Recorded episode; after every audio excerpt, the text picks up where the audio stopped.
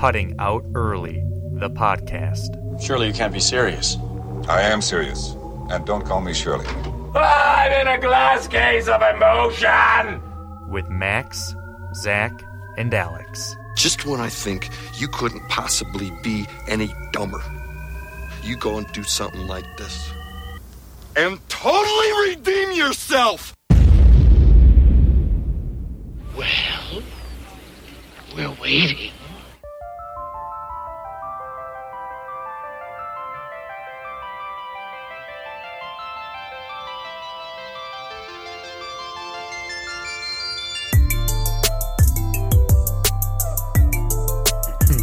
Ladies and gentlemen, welcome to the Cutting Out Early podcast.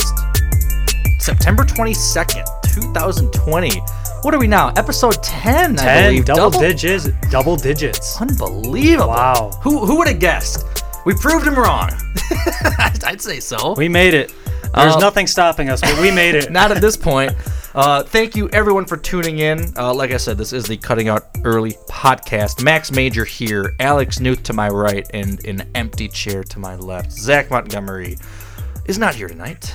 He's got bigger just- and better things to worry about. Guess. he decided his medical school exam is more important than doing this podcast he doesn't get paid for how dare he Unbelievable. You know, priorities, man. We're definitely going to have a talk with him because if, telling you, if he thinks medical school can trump podcasting once a week, well, does he really think his future is in medicine I don't know. I, believe me, he has just as good of a chance in radio with medicine. I think you should kind of split priorities right down the middle. At maybe even bump the podcast a little higher.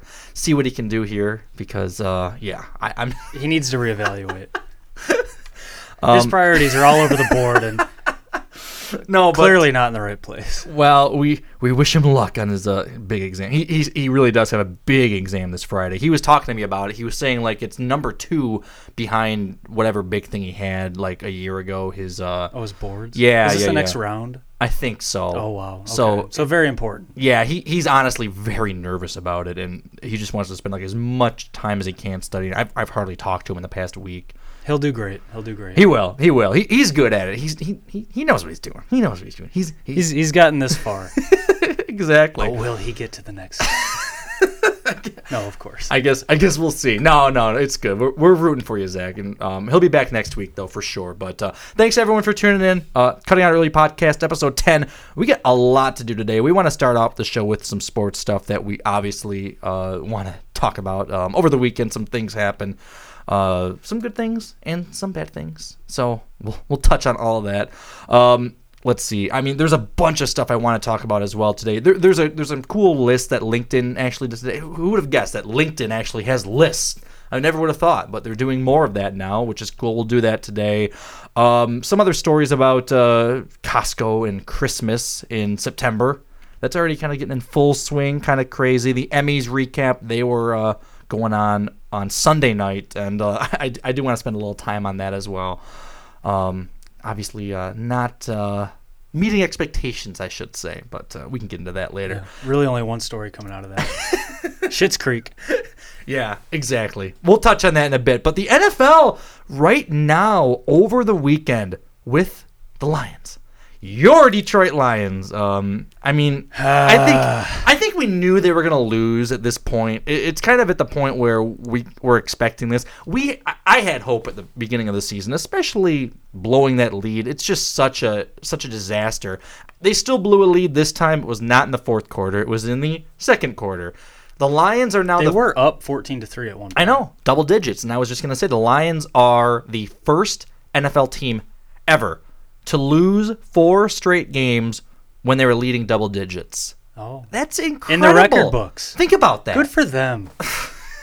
Just kidding. I mean, seriously, how much worse can you get? How much? This is Matt Millen They territory. look, they look right like now. a high school team out there. It's so funny, and, and you and I were talking about this yesterday. We were we were watching the uh, Monday night game, and I- I was commenting how, I mean, this is real football. It, it was a good game That was last that night. That was Saints Raiders. Yeah. And the Raiders won the first game in their new stadium in Las Vegas. Yeah. And beating Drew Brees and the Saints and their high powered offense and they looked good. They looked really good. The Raiders did. And I mean the Raiders were near the bottom just a few years ago. They didn't they weren't all that good.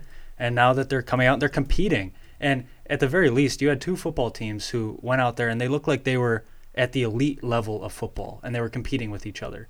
You never see the Lions at elite level of football, at least not under Matt Patricia. And it's almost like watching a different league. no, they were making plays, making mistakes that if I was watching MSU and and they did the same thing, I would be very upset. And we all know how MSU has fared recently, and that's college. These are supposed to be professionals. They're supposed to be elite. They're supposed to not make these mistakes. Or if they do, maybe it's a small mistake here and there. But this is like every other play. Every player at every position is making these ridiculous mistakes, and it, it looks like high school. It- like I couldn't even s- call them a good college program. I'm actually- with with their technique and their play calling and their scheme right now. I'm actually curious to hear your opinion. I do not know this on um, on Matthew Stafford because did you see the interception he threw? That was awful. So I don't think there's any reason why a veteran quarterback like Stafford, who's been in the year, uh, been in the league for for what is this, 12 years now? 12 years. There's no reason whatsoever for you to ever make that pass, for that play to ever happen at all. That's a rookie quarterback mistake. I, I was blown away. he he you had a poor game, but I'm, I'm just wondering if if your thoughts on Stafford have have changed or how you feel about them because I always thought that you were kind of. I mean, I, I, when I say I, I was going to say I thought you've been pro Stafford, which is fine. I am too. He's an average quarterback, but but the past year or two. I've, I've lost a lot of hope in Stafford, and that game on Sunday really solidified my feelings for for Stafford and how I just don't think he couldn't be successful with this team to to have any type of postseason success. And I'm just wondering if that game changed your mind in any way. I don't know if it changed my mind. I mean, it, it definitely lowered my my hopes for this season. Oh yeah, well, season's done. like Forget it. I mean, we're done. I mean, talking about Stafford's like his peak ability, I always thought he was a gr- like at his peak he was an elite level quarterback, and he was a very very good quarterback in this league. And I I'm not sure if he has that potential anymore uh, with his age and just uh, his decision making, especially in, in that game and in the first game too. I thought he was making some really poor poor decisions, except for one quarter where he played pretty well. But I mean, Fucking thing sucks. yeah. I mean, my opinion is that this year, Stafford is not. He does not look good. No. This year he does not look good at all. He he's made like I said, he's making poor decisions. He did make his one touchdown pass later in the game once the game was already over, where he stepped up in the pocket and then hit one of our no-name receivers. Yeah. Like in a really tight window. That looked really good. That was a nice flash of what Matthew Stafford is capable of, but he's not showing that very much this year. And so my opinion of him this this year is is low. And but I mean, what he's like he's like a B minus level player on a D plus level team is basically what he is. I just don't see him improving anymore after all this time in his mid 30s. I mean, Oh, can he get no. better? No. It's only going downhill from here, and that's the scary part. Yeah, I would agree with that. It's just at this point, it feels like like such a waste, and we're just kind of spinning our wheels, doing the same thing over and over and over, and nothing's getting better. It's just like you're trying to get out of this this mud pit in your car, and you're hitting the gas, and you're trying, but all of a sudden it just gets deeper and deeper and deeper in the mud, and you can never get out of it until you just say, "Well, we're done. We'll just leave it here. Get the tow truck. We'll just start over at this point." I mean, it's starting to get to that level where it's just it- it's just for for a loss now. It's done. I, I don't think there's any room left that Stafford has to be successful with this team, even if they rebuild the team around him. That would take time and years to get an entire new scheme together, a new rebuild, a new a new uh, you know personnel on the offensive line, new receivers, everything starting over. uh, You know, for the most part, just rebuilding. If Stafford's still there, he's not going to be around long enough to make that new thing work. So, unfortunately. I, I just have no hope left for his future here. I, I it's, it's so sad and unfortunate, but it's over. It's it's over. It's over. This season is done. I think the season's at a loss. I actually hope they lose now the rest of the game so they can try to get maybe Trevor Lawrence at the first pick of the draft. They need to draft a quarterback. They need to draft talent there. They need to do it now. Because otherwise we're just going to be dealing with the same old shit every single year and it's going to be so it's going to be frustrating again every year. I agree. I agree. I mean, it's very clear that Stafford is is on the way out. He's declining, and he doesn't have enough left in the tank for to allow for them to rebuild around him because it's very clear they need a rebuild. They need a new coach. Yeah. They need a new scheme. They need a lot of new skill players. They need a lot. They need a new defense. That's for sure. And there is just no way that they can do that during his like playable career. You Right. know, I mean, he might have one this year and next year decent. I don't know how many more years of like elite level play he has, if any at all. I don't know. What if it- he just quits? I don't know if he'll ever be able to turn it back on. I mean, that would be classic Detroit, right? That's mean, what he- happens to all of our best players in their prime. He gives Sheila Ford no chance. As soon as they start declining and they realize they're not going to see any success here before they, you know, are basically just a pile of bones and and flesh, they get out of here. I mean, that's what happened with Barry Sanders. That's what happened with Calvin Johnson. I wouldn't be surprised if Stafford does that. I mean, he's got four young kids. His wife just had a medical emergency with Yeah. that brain tumor. Like I know. I would not blame him if he said, "You know what? I want to get out of here while I can still walk and enjoy the rest of my life with my family." I mean, I made a crap ton of money. He I did. I, I think that I I have to imagine that that Kelly Stafford, and I don't know this, but having such a big family and and wanting to have a father around, do you think she's really happy with him continuing to put himself out there year after year after year in his mid 30s potentially risking some some severe injury? I mean it happens. It's football. he's it's the most dangerous sport out there. I can't imagine kelly would be so keen on him signing a new contract or keeping going for the next few years. I, I think there's going to be some serious discussions that he's having with his family about like we've made plenty of money we're we're happy we're good i'm just i'm done it's Yeah. it I mean, I don't I don't know Stafford's motivations, but he has had some se- pretty serious injuries. He had a very serious back injury just what was that last season or it was lingering last season? it's been lingering for a few before? years it probably still is now Yeah, I mean he he's had serious back injuries and is at probably high risk to to really have a significant injury that would end his career. Uh, and I mean it's always preferable to go out on your terms. Sure. But that would just be a middle finger right to Sheila Ford. Uh, I mean, they get nothing cares? for him. That's what they deserve. I, well, exactly. It's no kidding. And you know what? Th- this is one thing also about about Sheila Ford Hamp or, or whatever. They all have three names. They all want to keep the Ford name. Sheila Firestone. Martha, Martha. Firestone Ford. Martha Firestone Ford. Sheila Ford Hamp. I look. Listen. She took that big time job. She's in the spotlight. She wanted it. She accepted it. That's her thing now. And she can't be hiding anymore behind the door. She better be out there making statements, making decisions, and helping move this team along. And I haven't seen anything. Uh, It's it's been it's been that one PR quote that they had during the offseason, and that was about it. Look, you're in the spotlight now. This is your team. You are the owner. I don't care what other story there is or what else is going on. You took the job. That's your responsibility. Time to put on your big girl pants and step up because this is not the time to hide away when you're having a team falling apart. You're having a head coach who doesn't know what he's doing. And I have no confidence in Patricia anymore. I have zero confidence in Quinn. It's done. It's absolutely done. And I'm just I, I'm I'm just blown away. And and she she better be ready. She better be ready because there's going to be some things fired her way in terms of criticism, hate, all that stuff. It's going to be coming away from uh, Patricia and uh, Bob Quinn, and it's eventually going to move to the ownership if they're around here much longer.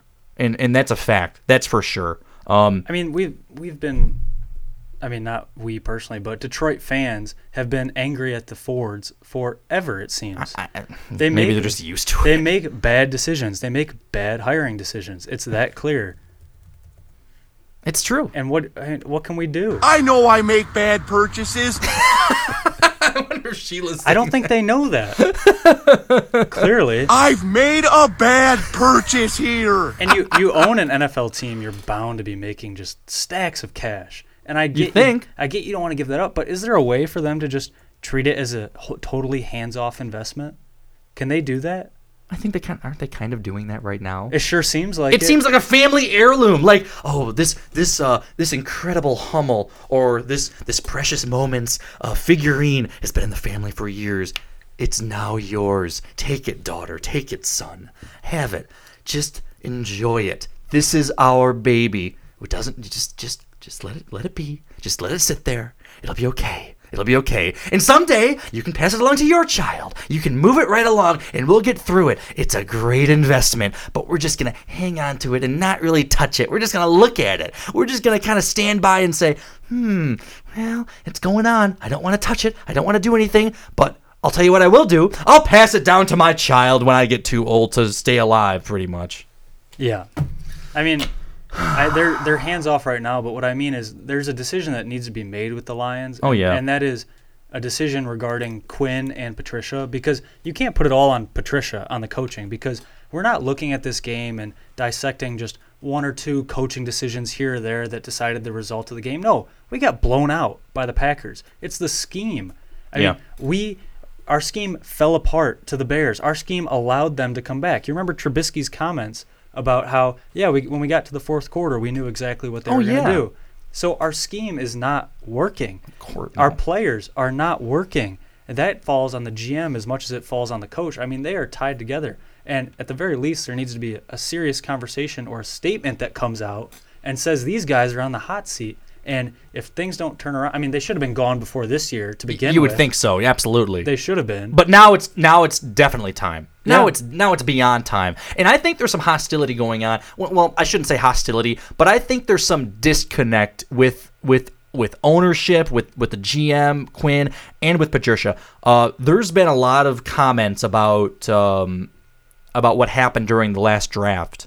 And Valenti yesterday on, on the ticket was talking about how, as a matter of fact, Sports Illustrated wrote a story about it. The Free Press wrote a story about what Mike Valenti said, making a bold claim about um about Jeff Okudah, who who had his debut last game against the Packers, looked absolutely atrocious. I mean, I mean, uh, rated as like the the second to worst cornerback in the entire league.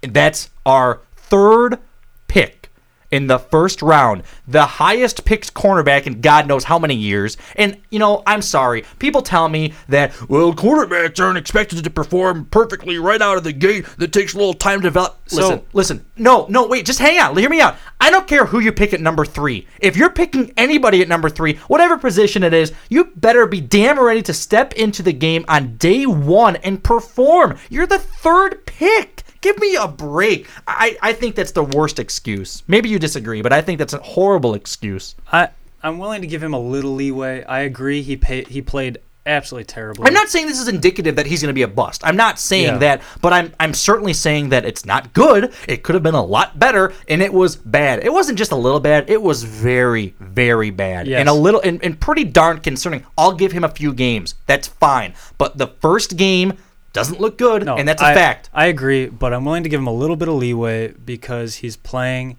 in an absolute trash scheme against with no help behind him, no talent surrounding him on the defense against a Hall of Fame quarterback who's started off this season as hot as he ever has Yeah. in Aaron Rodgers. So I'm willing to give him some leeway, but in the next couple games I would like to see some improvement over him. I'd like to see some improvement from him and I mean, at the end of the day, you can't blame the team you're on for for how bad you're playing. But I'm willing to give him leeway because it is his first game. Again, he's playing in a team with no talent around him in a trash scheme on probably one of the worst defenses in the league against one of the best quarterbacks in the league who's having at least through the first two games a career year.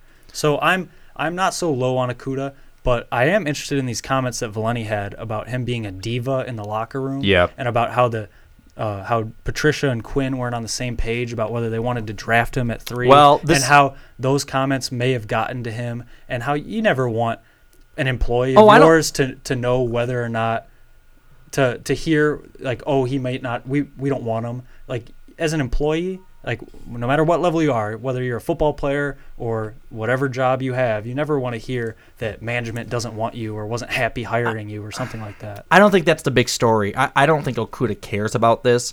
I think this story is kind of uncovering. I would a- care about that. I mean, how I do you don't know, know. How do you know if he cares about it or not? I well, that's not what I took away from this story. I guess that's a different aspect. But what I took away from this story is that if there's a big disconnect between the general manager and the head coach, and it sounds like they really disagree on something, that's not good for the type of leadership that you need for an NFL football team. That's not a good sign. But this is what happened. So Valenti was talking how he said, "I have something that is pretty impeccably sourced."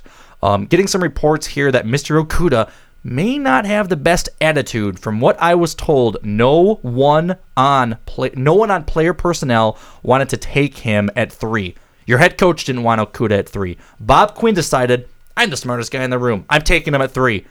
And that Valenti said he got that from two different people. And he also said if the Lions are upset about it, too bad. Tell the people in your building to stop saying it because that's what he's hearing.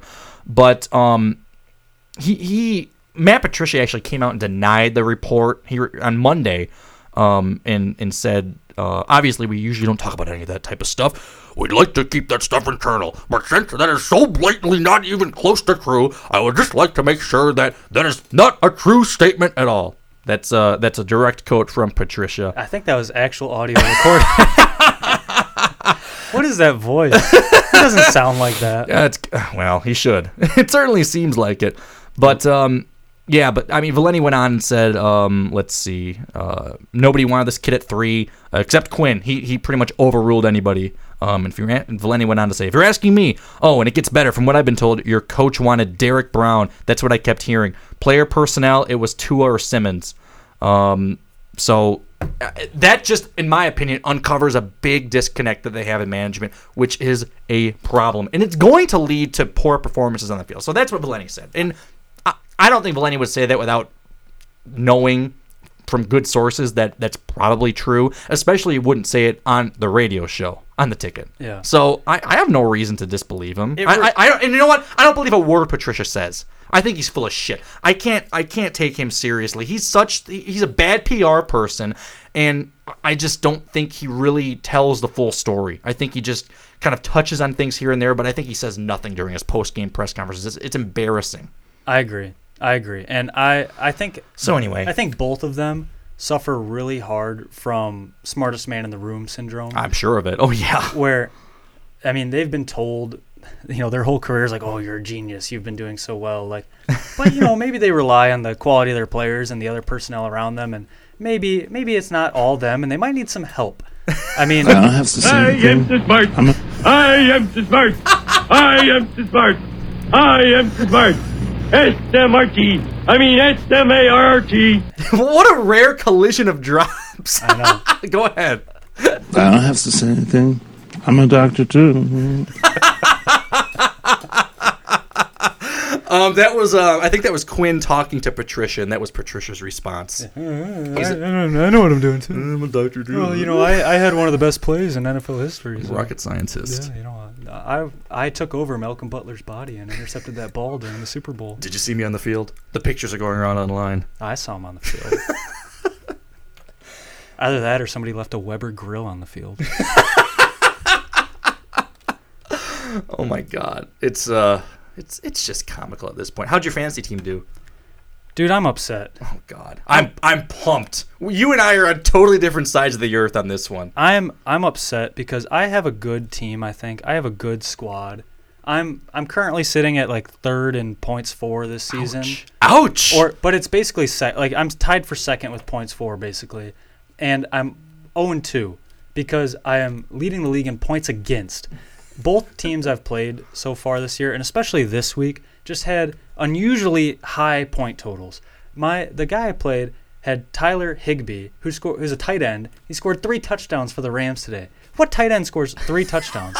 But Sounds like a pretty good tight end. Especially Tyler Higbee, who uh, a good player and is a good pickup, but just had an unusually good day. But I'm mostly upset because my team had a good week. I mean, this week I was third in points or fourth in points. But what happened was I hmm. made I made the savvy move to pick up Parris Campbell for the Indianapolis Colts, who was supposed to be like kind of moving into that number one wide receiver role for them. He's a, he's a second year player out of Ohio State, really really talented kid. And with Philip Rivers out there, he's willing to air the ball out a little bit more. And he blew out his knee, bare, like right in the beginning of the game. He got me 0.7 points. And then the Colts also somehow, for some reason, decided that even though Marlon Mack is out for the rest of the year, they weren't going to be giving the ball to Nyheim Hines at all. even though even though all reports said otherwise going into the week. So I thought I was making some very smart roster moves, and my team did great otherwise. I mean, Russell Wilson had a great day. Aaron Jones, the Packers running back, had an amazing game against the Lions, and I just, I mean, I got a little, I just feel like I got really unlucky with my matchup and who I played, and then with injuries just derailing my season. I don't know. The How'd you complexity do? of this particular system I, is complex. so I So, won. so I'm sitting at 0, I'm sitting at 0 2, but I think I have a good team, and I'm hoping I can turn it around because luckily we are in only a 10 team league, so my shot at the playoffs is still wide open. Um, thank God for um, Darren Waller, the Las Vegas tight end, putting up 28.3 points on Monday night, baby. I was I had a 17 percent 17 percent chance to win as of uh, Monday morning, and um, I, I blew by Andrew, and Andrew was not happy. No, he was upset with you in the He- group chat. Oh God. He was very upset with you. One tight end puts up 28.3 points. This is goddamn bullshit. Jesus Christ. It just, Ugh. Yeah, oh, he was going off. He was not happy. It was bad. he was so upset. I'm, I'm so happy. But you know what? I, honestly, I'm, I'm I'm so pumped. And and the big thing is that this week really showed is that there's a lot of injuries right now. There's so many injuries. So let me just go through the, the there's five teams that are that are having big injury problems. The the 49ers, I don't think any team has it worse than them. Um, consider this: Nick Bosa, the reigning defensive rookie of the year, and budding star passer, pass rusher, and defensive end Solomon Thomas, likely both tore their ACLs on Sunday. Oh no! uh, Jimmy Garoppolo, their QB, uh, sprained his ankle and might miss the t- um, might miss some time. Um, the team's top two running backs, um, Mostert and oh, he's out with an MCL sprain. Yeah. Um, out for week three at least. And then Coleman with a knee sprain. Um, he's likely to miss several weeks, but they went down against New York. Um, George Kittle suffered a knee injury in week one, might return for uh, week three's game against the Giants, but um, I wouldn't expect it though because their backup tight end filled in quite nicely for him, and they won't. With all those injuries on their roster, they're not going to risk Kittle, one of the best tight Yeah. ends in football. and there's even more. Um, Debo, Deebo Samuel, um, Tavon Austin, Yeah, Jalen I mean, Hurd, injuries all were, gone. Injuries are really bad this week. I mean, you've got the 49ers lost Bosa, Garoppolo, and Yeah. and Mostert, and then you've got Saquon out. yeah, yeah, for, that's for true. the Giants, and uh, Christian McCaffrey is is out for the Carolina Panthers for four to six weeks, which That's is also true. brutal. Horrible. Davante Adams was basically sidelined for for a good portion of the game against the Lions this week. Julio Jones apparently played with a hamstring injury, which would have been nice for me to know going into this week. yeah, if only, so, right? So he was pretty much out there for a decoy. And then the one pass he actually had a chance of catching, which was from his fellow wide receiver, Aaron uh, Gage. I can't remember his first name, but it was like a 50 yard bomb, receiver to receiver. He was wide open and he drops it, which just convinces me that Julio Jones hates catching touchdowns.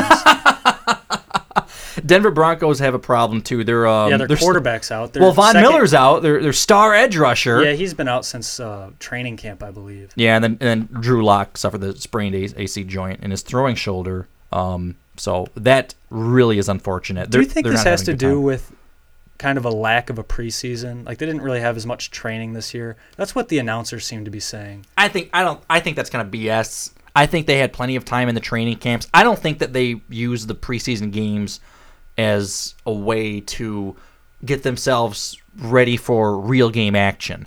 I think that they really do that during the training camps. Personally, Okay. that's my thought. I'm not a I'm not a coach, but Not a medical professional.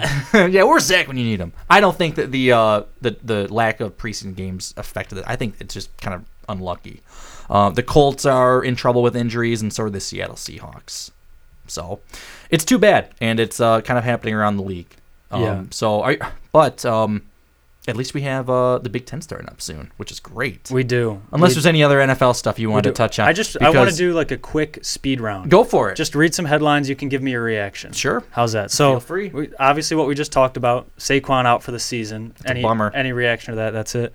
I, it's it's a bummer. I, I mean, a lot of fantasy players are pissed. Yeah. No question about that. Well, what do you think about him? He's a young talent, and now he's going to miss another large chunk of, of play to And- injury. Well, in terms of longevity, like how he's going to be successful in this league. Yeah, I'm worried. I'm Are really ya? worried. Yeah, I don't know. I'm not worried yet. I He's such be a good running back. back, How would- old is he now? How old is he? He's he's young. age. I mean, yeah, he's he's young. He's know. very young. He's very young. But I I, I don't think it's going to be so something is that Todd Gurley, and they like are so scared about. Like he Yeah. he lost out on a huge contract with the Rams, but he's only 25. injuries do he's get just well, known to have chronic knee injuries. Yeah, th- I mean, believe me, I, I get it. Especially with an injury in the NFL, more than any other sport is huge. So Saquon's only 23.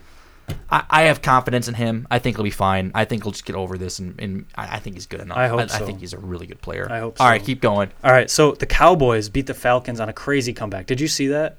So No, was that on Sunday? Was that a one o'clock game? Uh, I don't know which Probably. game it was.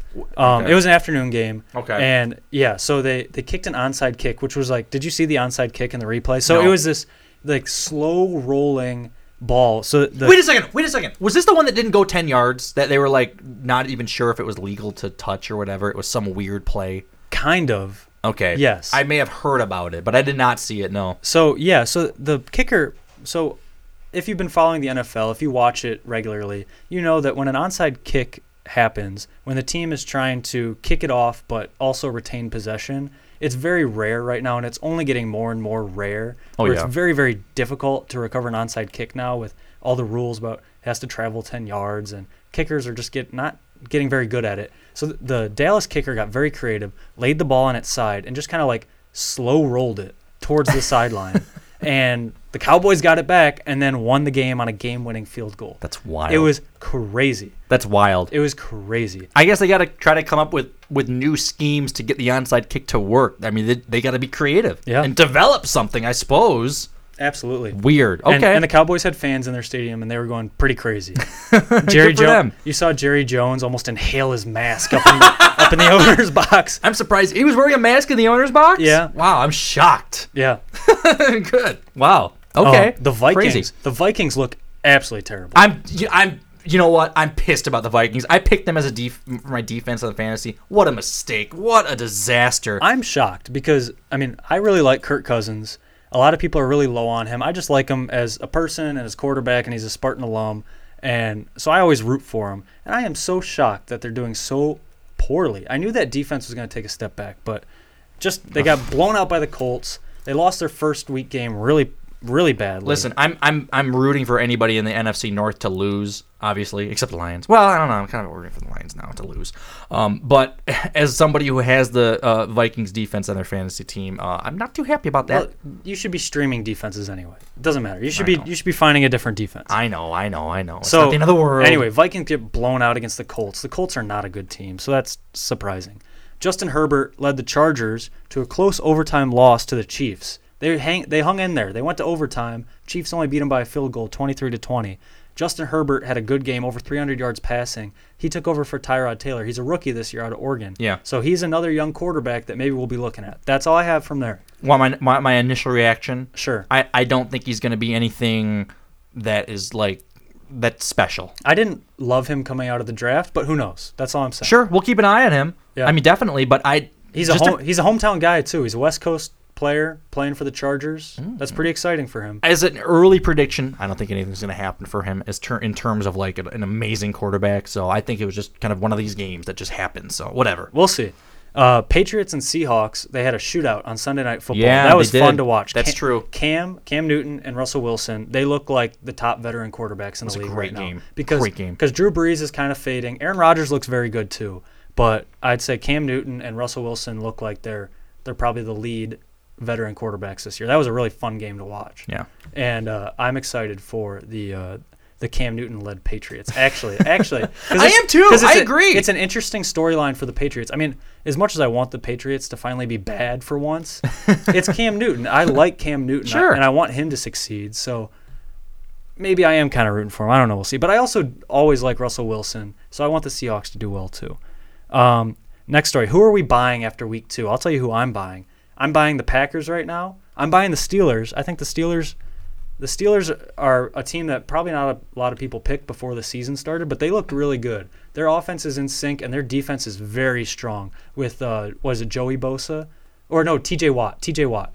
I, I one of the brothers, one of the pairs of brothers is on the Steelers. He looks really good. Well, one thing I will say about the Packers, I know they play the Lions and the Lions are trash, but they still looked incredible. They could have been playing anybody and won that game. I Maybe not by as much, but they they looked like a real deal professional football team.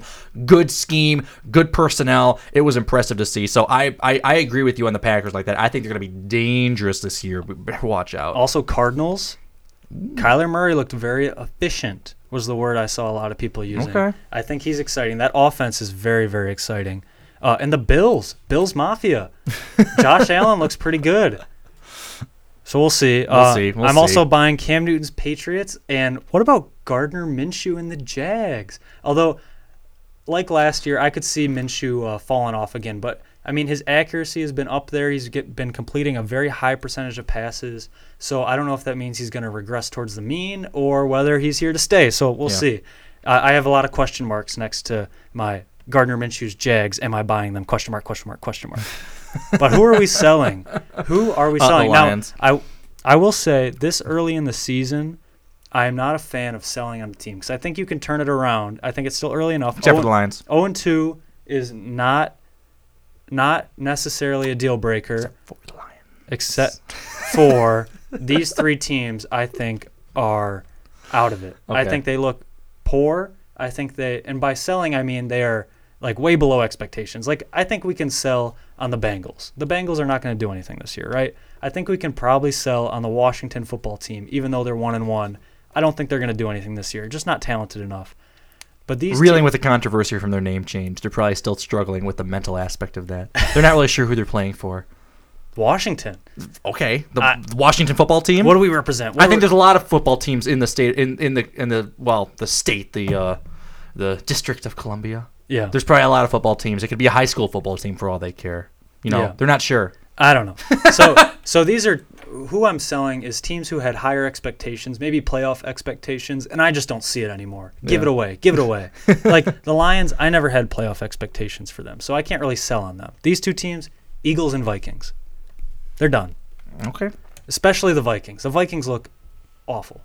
I, I've not been impressed with the Vikings. I agree. They're, they're reeling. They're reeling. It does not look good for them in terms of this season. I don't know what they're gonna do. They might need a whole rebuild themselves. Anyway, there's our there's our speed round. We can get There into we the Big. Ten now. I'm very I'm very excited to get into the Big Ten because that provides some hope I know for us. it does. It's Because it's only- weird. What, wait, wait. Go ahead. It only provides hope because the season hasn't started yet. Well, the thing is, well, first of all, they're not going to start until Oct- or October 24th that weekend. And look, the, the announcement came out last week, like right after we did our show, which is great. And I'm very thrilled that they made the announcement. But I just don't have that um, excitement level that I normally have with the start of a football season because of this whole, this, this, it was a shitstorm the way that they handled this entire situation. You're not excited for your Wolverines to take the field? They're not my This is Wolverines. Michigan. St- stop it. Stop it. They're not my Wolverines. That's bullshit. The point is that they really, you know, they, they screwed around this entire preseason trying to figure out who we playing or not. We're not sure. It's just, you know, it's such a mess. And now that they are, and it's still a month away. We're not going to see any game action for a month from the Big Ten. Maybe I'll get excited once the week rolls around before the games and I'll get a little pumped. But right now, I just don't care.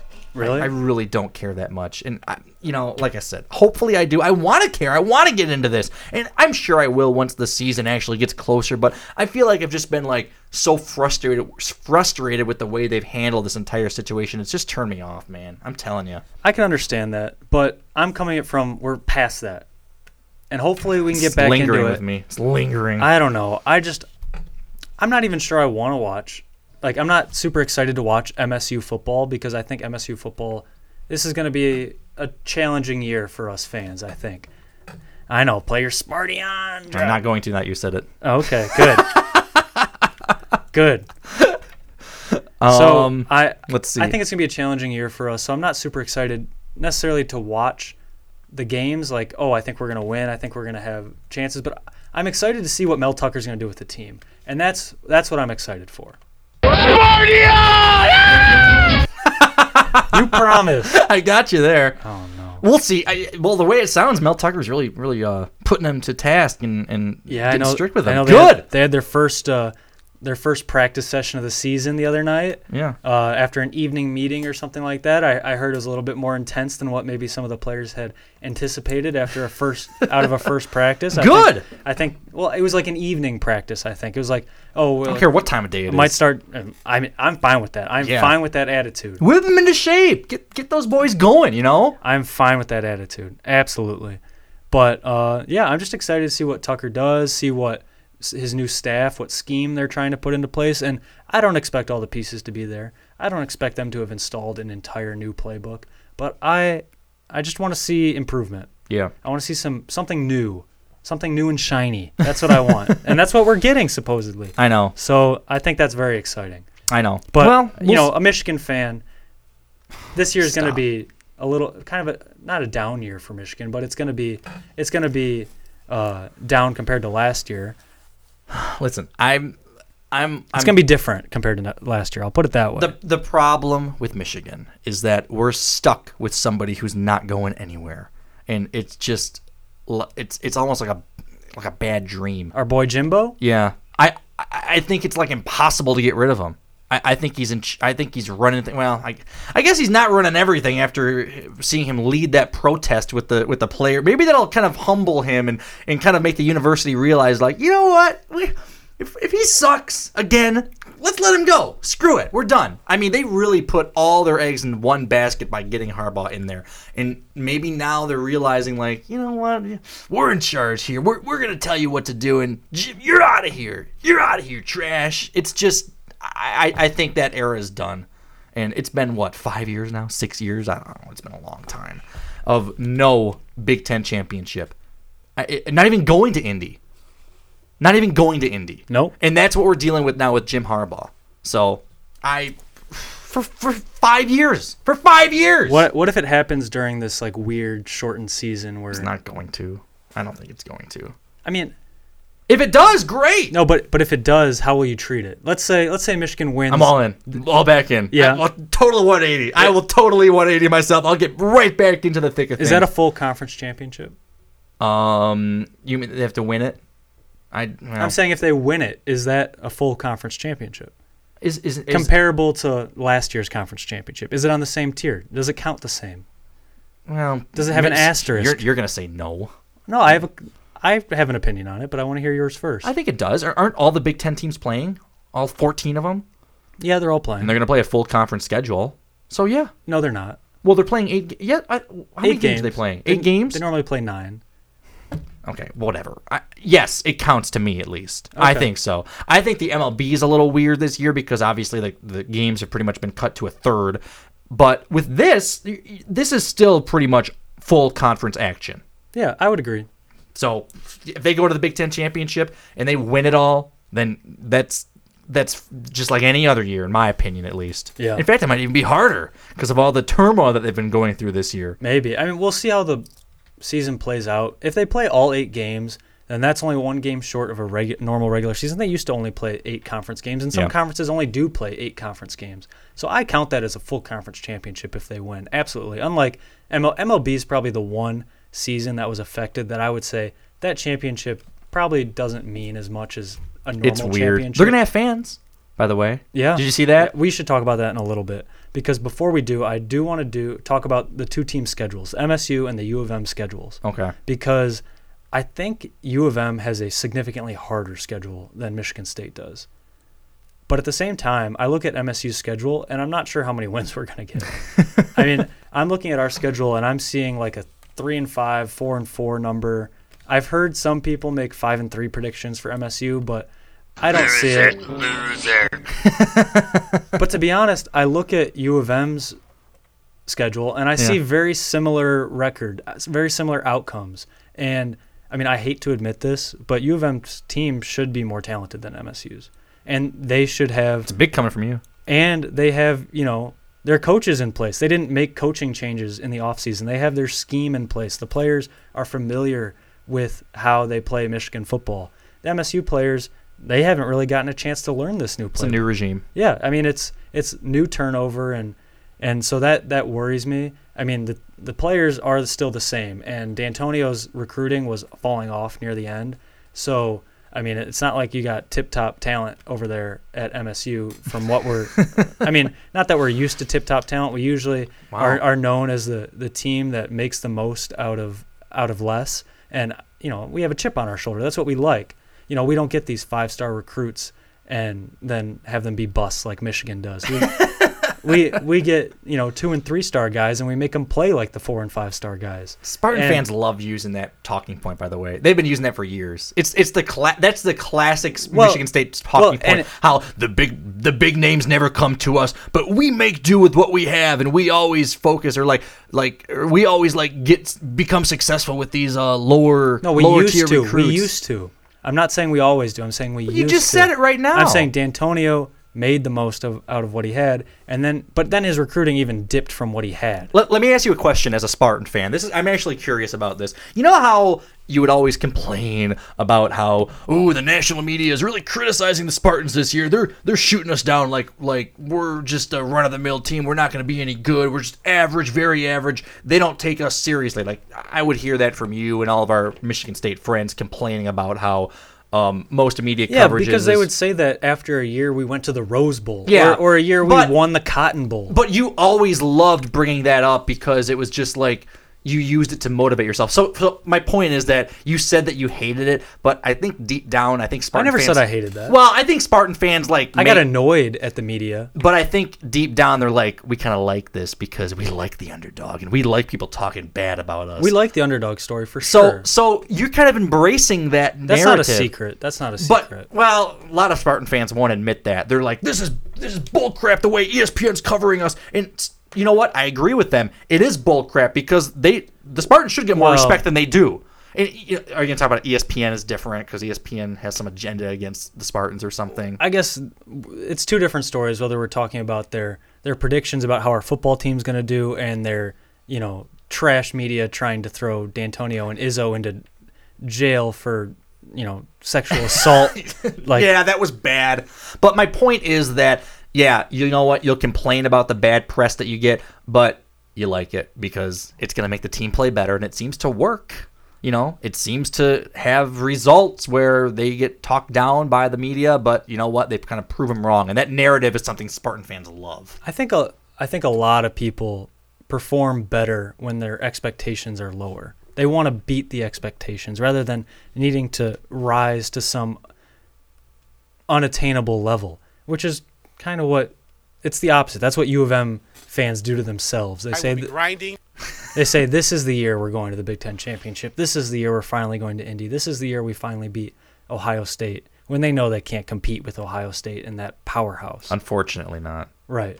And so, yeah, I would much rather have the expectations be lower and then beat the odds and, and fight the expectations. Uh, yeah, that's way more fun when someone says you can't do it and then you do it rather than someone saying you can do it and then falling short. Yeah, but I, I think Spartan fans kind of have like a two tiered approach to it where they they'll say they hate it, but they really love it.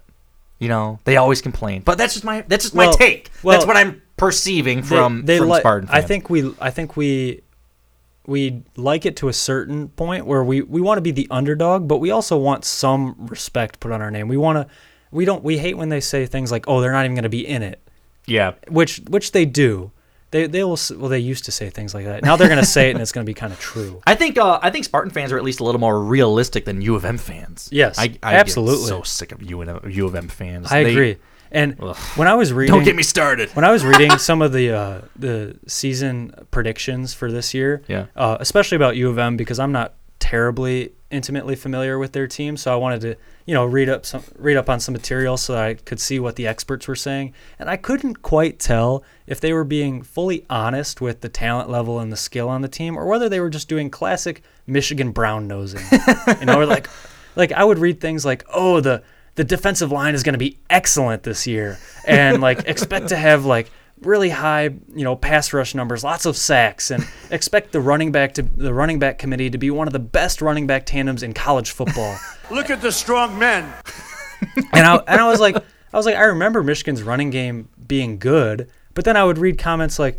Michigan loses four of its starting offensive linemen from last year and only has one offensive lineman that's considered a veteran. And I was like, well, you can't have a good running game behind an offensive line like that. Like, why can't these writers be a little bit more realistic about that? But I don't disagree. I don't disagree at all. It's, I know. it's very true. So- it's very it's very evident. So I was just having a difficult time telling whether they were being honest about the talent and the expectations, or whether they were just sticking their noses up Jim Harbaugh's butt. Uh, But but anyway, Probably the latter. I mean, let's let's take a quick look at this schedule. I'll just read it to you. And All right, we got to move on to other stuff.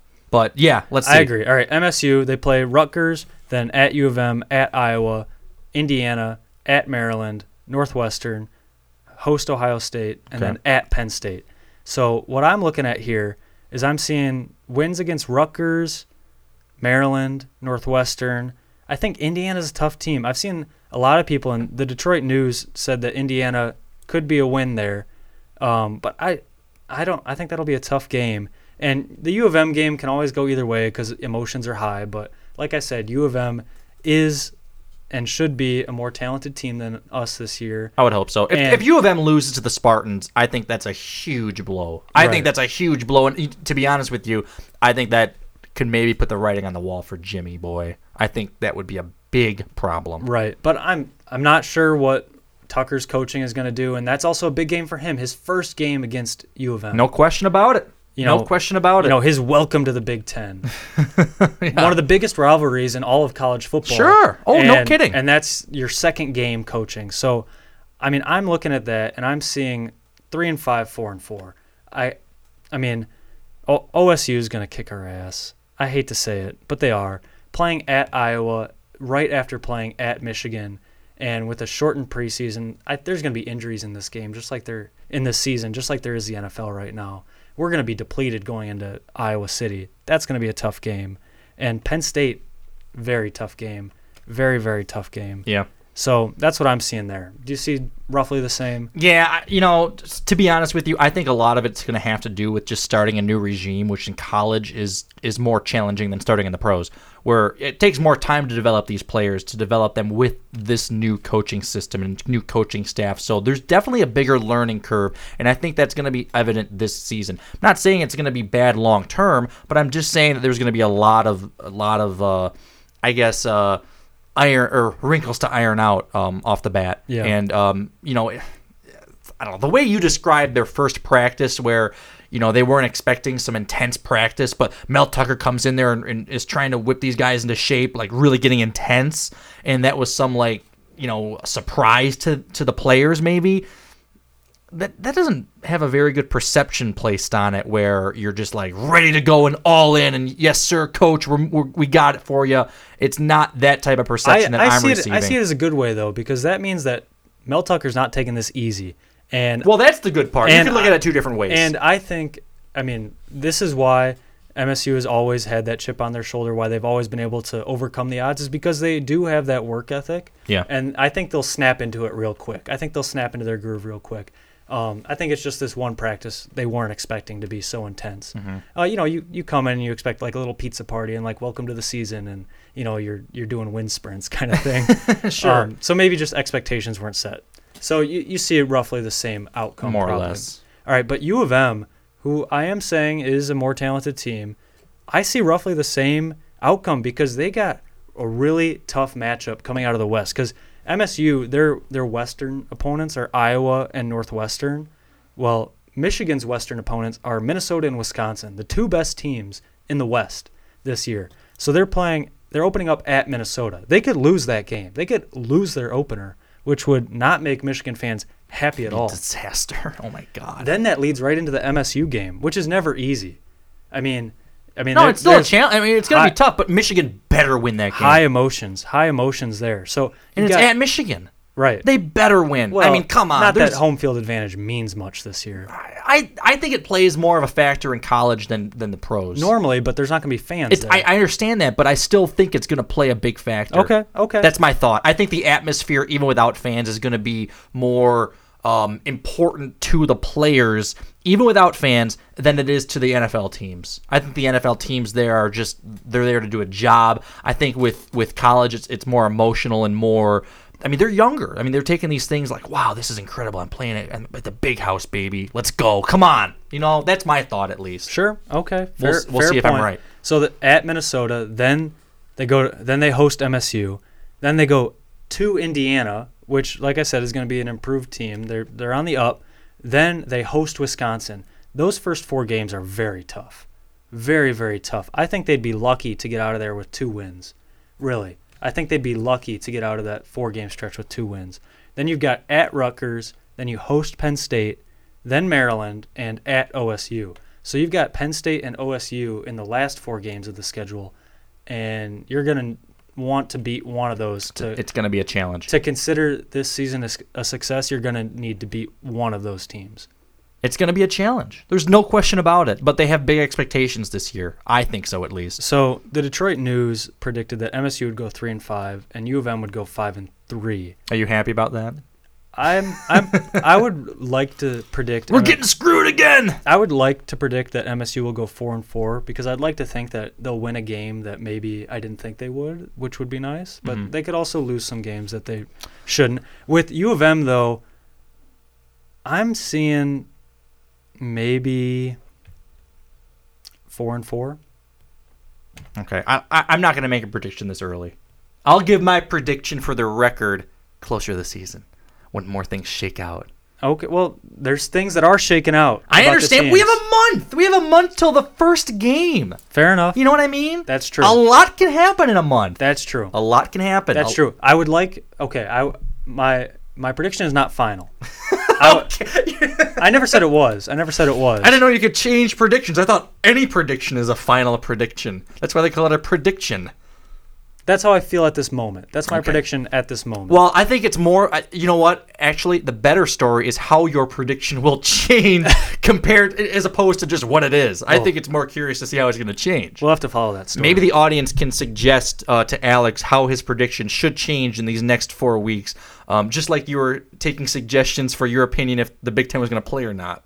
So, Yeah, that's true. but I guess they are. I mean, if so you think I, if, if you think I'm really off, I mean, again, my prediction is pretty much in line with what the Detroit News is doing. I know, I know. I'm, I'm, I'll predict both teams go four and four, and MSU might surprise some people, and U of M might uh, disappoint some people. But I think it really comes down to the schedule this year because U of M's schedule is tougher. I will give them that much. And I know I'm just creating excuses for them that I'm sure my Wolverine friends will be more than happy to use. So you're very welcome for that. Oh boy, oh boy. Uh, we'll see. I, I'm very curious to see how these uh these these uh predictions Yeah. will change. We we can we can do a more in depth uh, preview closer to the season. That's fine. Um, I, I want to stay in the sports uh area for a, for a bit, but we got to move on because we're already an hour in. Oh my Um, goodness. Yeah, I know. Um, this wild card documentary. I'm gonna I'll get to the MLB in a second, but um, and we I, don't we don't need to get to the MLB. there's nothing I really want to talk other about. other than to just talk about how Gardenhire retired. Yeah, he was And having problems. His some health issues. It sounds like. Yeah. And he's very stressed, and he's at an advanced age. And well, I mean, he did a great job with the Tigers. He sounded like an excellent, excellent person in the dugout, and just a nice person to kind of lead this rebuilding uh, phase, and just kind of introduce these young players to what it's like to be a professional and to be a respectable baseball player in a league, Yeah. even when you're losing games. You know, how to lose with some grace. And I think we can all thank him for that. And I'm very happy that he led the Tigers over these last three years. And I wish him nothing but the best. I wish he could have continued because I don't think we're out of the woods yet. And we could use his leadership moving forward as we're probably going to have another tough year or two ahead of us. And I wouldn't have minded having him around. But I'm also glad that he was able to step away on his own terms and make the decision that's best for him and his family. So I'm very happy with it, and I hope we get um, somebody in here who can who can provide a, a similar, if not, you know, slightly different but better uh, perspective for our young players. Now, listen, I, I don't think anyone had a bad thing to say about him. He, he was a, he was a gentleman in the locker room. He knew what he was doing. He was very smart. He's been in the league for a long time. It was a very he, he was driving to the ballpark that day not expecting to make this No. announcement, which is crazy to think about. But it was just a combination of a lot of health issues, and you know, COVID didn't help with not that he had COVID, but just you know the restrictions and everything going on right now in the world. It was just too much. So I, I get it. Um, it's it's too bad. And like I said, um, you know, I wish him nothing but the best. There's no question about that. Uh, Just just to send Gardy away. Go get him, Tiger. Row. Thank you for that, Alex. Of course. The uh, MLB is having uh, their uh, fans at the NCLS and the World Series. It's going to be in a bubble in um, Arlington, Texas. So, So, not the American League Championship Series. no, but just for whatever reason because they're just going to have fans in Arlington and the ALCS is going to be played in San Diego. So I guess it's the, just the, uh, just a Texas thing. So All right. interesting. That's fine. We've We'll seen fans at some games. We'll see what happens. But staying in the sports um, world, I guess, for a bit, but there, there are a bunch of stuff I want to get to as well. This documentary that's coming out on HBO on October 7th called Wild Card. This is something that I have to watch. And I, I like documentaries here and there. To be honest, I'd like to watch more of them because there's so many good ones out there. Uh, but this one is something that looks so good. It's the rise and fall of Craig Carton, who co-hosted the show with uh, Boomer Esiason. I love Boomer on WFAN The Fan in New York, probably the biggest sports radio station in the entire world. The Fan. I mean, that's huge. But he was hosting the show from 2007 to 2017. He was just released early from federal prison this past June. He's just served. He served just over a year of a three and a half year prison sentence. But I gotta play this trailer because What was he in jail for? um, like fraud. I, I believe fraud or Oh, like money money laun. I don't know if it was. It wasn't laundering, but he was pretty much taking a lot of money to gamble. It was he was convicted of conspiracy, wire fraud, and securities fraud. So that's what he was there for. But listen to this docu. There's this trailer from HBO. This looks this looks fantastic. Yeah, I gotta watch this. I gotta get haven't seen it HBO. Good morning, everybody! For 10 years, I was the morning man in the city I grew up in. It's Boomer Esiason and Craig Carton on The Fan. It was the number one morning show in New York and in America. If you want to go into it, let's go into it, but not today because I got other people want to talk and you're boring me. Goodbye. Craig comes from a line of shock jocks talking about the games and who to bet. What am I, five years old? How do you make picks not with a spread? He was the crazy, zany radio guy, and then you had the common sense athlete. He was the fire starter, and I had to play off of him. You have 500 other choices on the radio. Guess what? You listen to me. The listeners didn't want to miss what I was going to say next. If you gave me 10 grand, I'd guarantee you 25,000. Wow. I won $80,000. As it's turned out, that was the worst thing that's ever happened. I'm now the Blackjack Whisperer. So I started to get approached by the people who wanted to know if I wanted to be in business with them. I had no idea how much he was gambling. I borrowed over $30 million to I had no idea that anybody was contacting him. I thought I was the best, and I didn't think any casino could beat me. I Oh my goodness. Yeah. $325,000 in like nine minutes and walked out the door to go to work. Can you imagine? He would hand me Almost a knapsack, million dollars. and inside was a million dollars. He was out of control, falling apart. If you lose their money, This isn't good. only ends one way. I took 950,000 for gambling. Can't take money for one purpose and use it for another. That is fraud. We had the world by the balls. He ruined what we all had. It's just like Bernie Madoff. More or less. but with gambling rather than investing. Pretty much. Craig Carton. Anyway, that's going to be on HBO and HBO Max uh, October 7th at 9 p.m. I'm pumped for that. Wow. I got to get HBO Max. So I, That looks do you like have an account? No, Do you have I don't. I'm, I don't. I'm gonna buy one just for this. That looks like it's gonna be super entertaining. I mean, as a, as a as a fan of of Gambling? radio, and I like going to the casino from time to time. Who doesn't? We all play blackjack. Not nearly to the level of you. That's bullcrap. No, no. Listen to me. It's a really fascinating story. It, it's something that I love because I love radio, and it just has that interesting component of it with the casino, with gambling, with all this money and tons of high stakes and stuff. So I, I'm all over this. In Boomer Esiason, it sounds like the, the show is ruined by um by Carton's gambling addiction. Yeah, sounds like it. horrible. Wow. I mean, it sounds like he was on the track to be like a, um, God, what's his name? Shoot, the super famous. He's got a show on Sirius. Why can't I think of his name right now?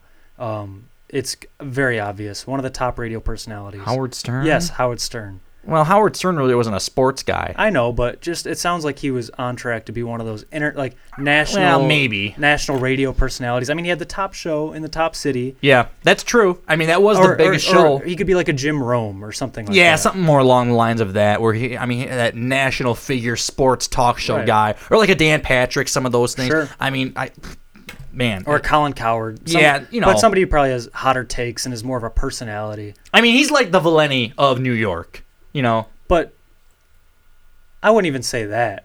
Why not? I, I think well because New York is the biggest market and they're really big into radio over there. Oh, And- sure, sure. I mean, De- don't get me wrong. Detroit's a huge radio market too, but it's it's not compared to New York. Obviously, I mean that's that's a entirely different element. Right, right. There's no question about it. Wow.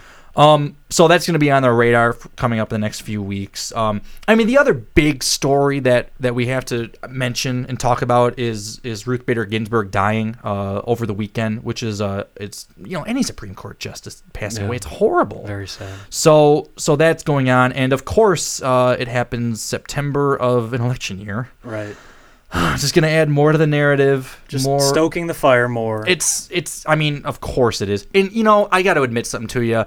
I think that this event is just showing how hypocritical both parties are. Sure. Because we went through the same thing in 2016. Yeah, and it, it opens some new holes in our system as well because you you have people saying like, oh, don't don't have a nomination before the election, even though our system allows for that. Yeah. And you also have questions about should a Supreme Court justice be able to serve until they pass away? Like, Yeah. should it be a life You know, term? I mean, I mean, it just raises a lot of and our judiciary is one of our systems that hasn't been fleshed out quite as well as the executive and the legislative branch in terms of procedure. And maybe that raises some questions for down the line. I mean, that's not really Well, I think there's a reason for that. They're trying to sustain the Constitution. Oh, absolutely. and, and keep it intact and Well, as much as possible. So I think there's I think that's done intentionally. But but the point about those lifetime appointments, I mean, you know, I know it's kind of shitty to say, but what if just one of those people become senile?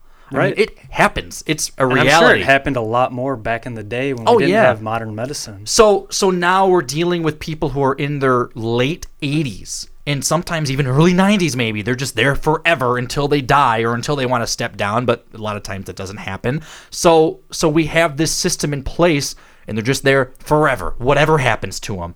And you know, it's is that the way it should always be or maybe there's something that can be changed there but the point is it both parties are just so hypocritical they said one thing in, in four years ago and now pretty much both parties have flip-flopped their positions. It's it's just whatever they want. They just want to get in what their agenda supports. That's all. That's all it is. And it's it's so it's so and especially in now. the in the one branch of government where politics or where political party is not supposed to play a role. Sure, but it, but it, this event just goes to show the hypocrisy with politics, and it's just I just find it disgusting how it's just it's so clear with this and event. I said this as soon as I heard that she passed away. I was like, that is going to get overshadowed within 12 hours. Oh, yeah, it did. Like yeah, like people spent absolutely no time talking about her accomplishments or what she meant to the Supreme Court or what she meant to just women.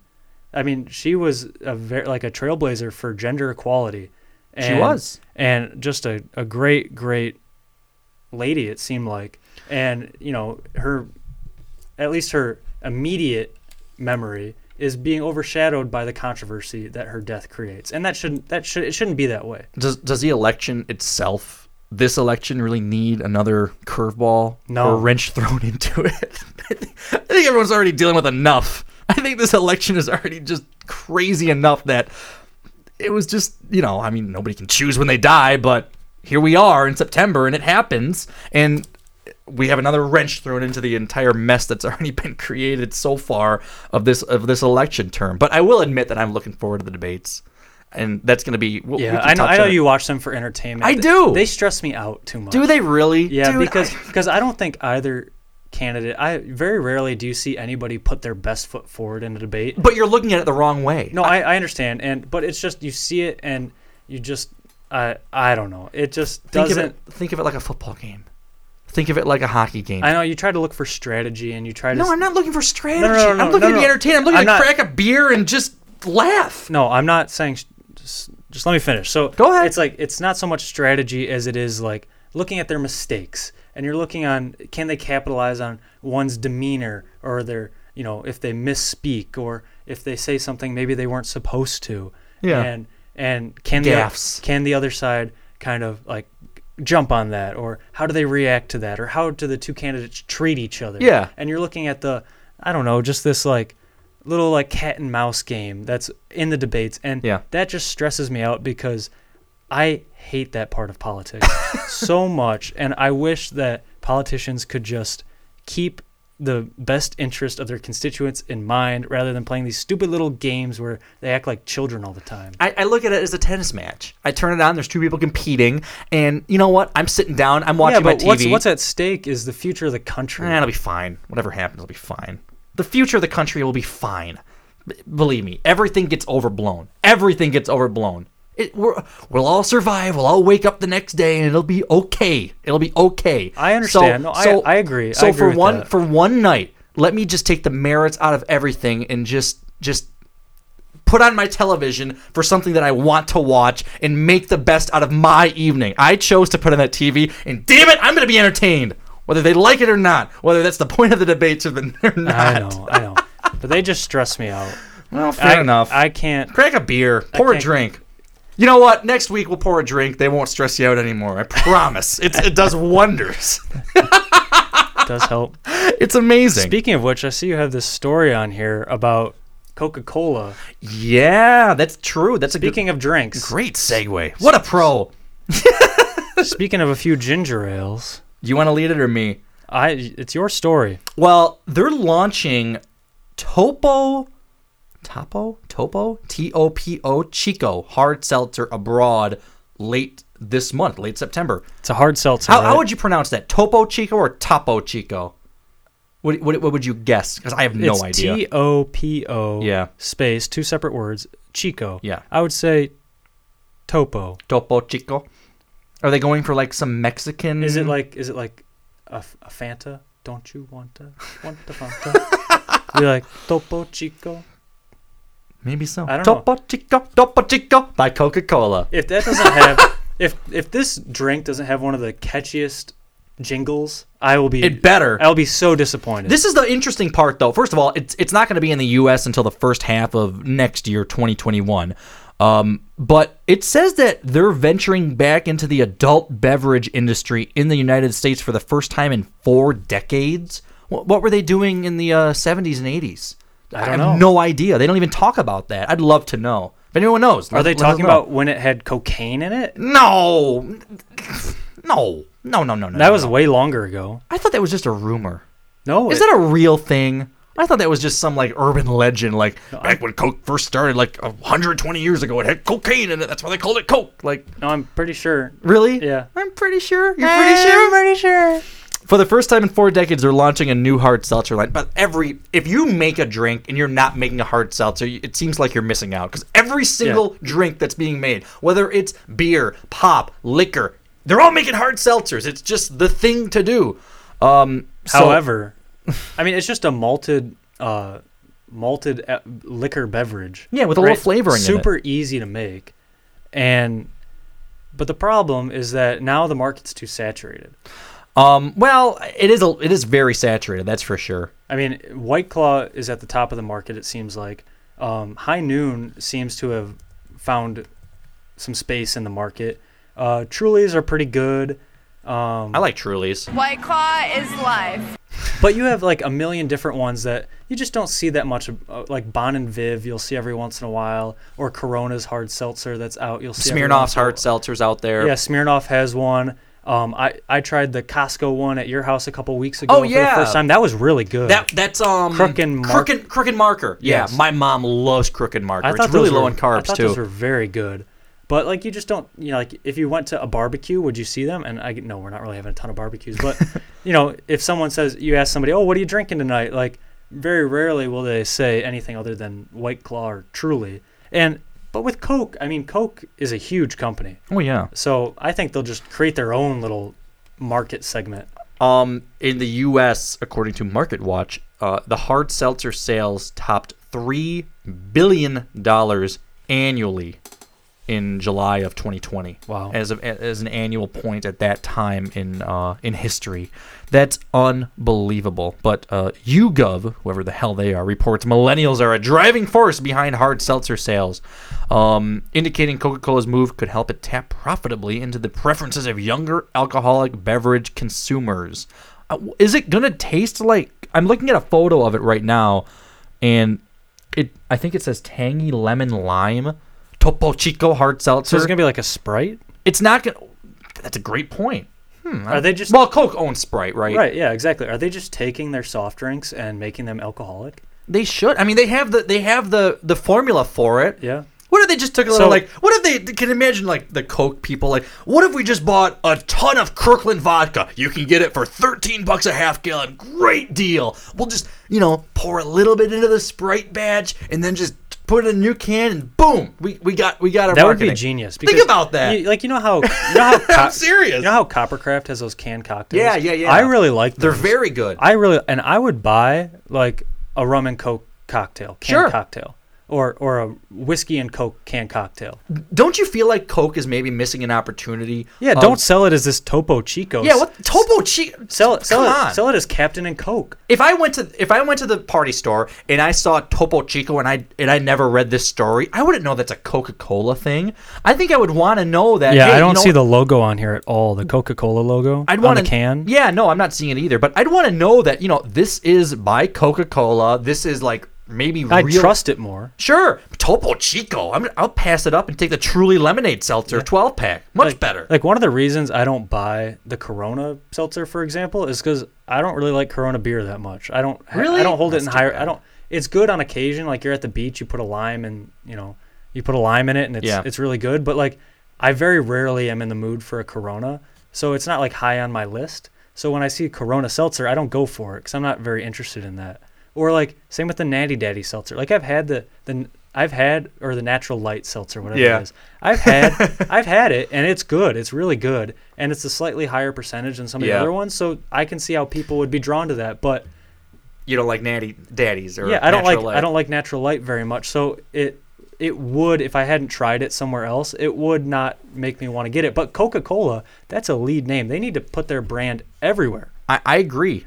I think the reason that that Natty Seltzer was big was because it was one of the first ones, like It after was. White It was Claw. early. Like it was very I think it's early. tailed off since. Yeah, I'm I haven't has. seen it They all much. tailed off. Like I said, it's becoming saturated. But I, like I said, I think Coke is. I think we agree on this. They're missing a huge opportunity. Like they would label like like hard Coke or hard Sprite. You know, I mean, think about that. Yeah, I guess you don't even have to market it as a rum and coke if people are like, "Oh, I don't want it to have like liquor in it or anything like that." Like, Yeah. I want it to be a seltzer. Like that's something different. I, well, we'll we'll see how still, this. It's still alcohol. I'll still try one. Yeah, of course, exactly. For you know, show re- show prep. Of Yeah, course. sure. I Well, was so uh, when, when's it coming? Late 2021? Is that what you no said? early 2021. Okay. early 2021. Oh, so after the new year. yeah, after the new so year. that's not that far. No, it'll be very soon. It'll be very soon. Next I'll six a sh- months. In yeah, six give it a months. Six months time. So But yeah, that we'll see. I, I just wish they'd kind of used that opportunity. But Costco, I was at Costco today, dude. I can't. I'm gonna get a membership soon. You know, I, I've been. Well, I better not say, it, but I've been using my parents' membership, which is fine. I use it. I do the same thing for Sam's Club. Somebody call the Costco police.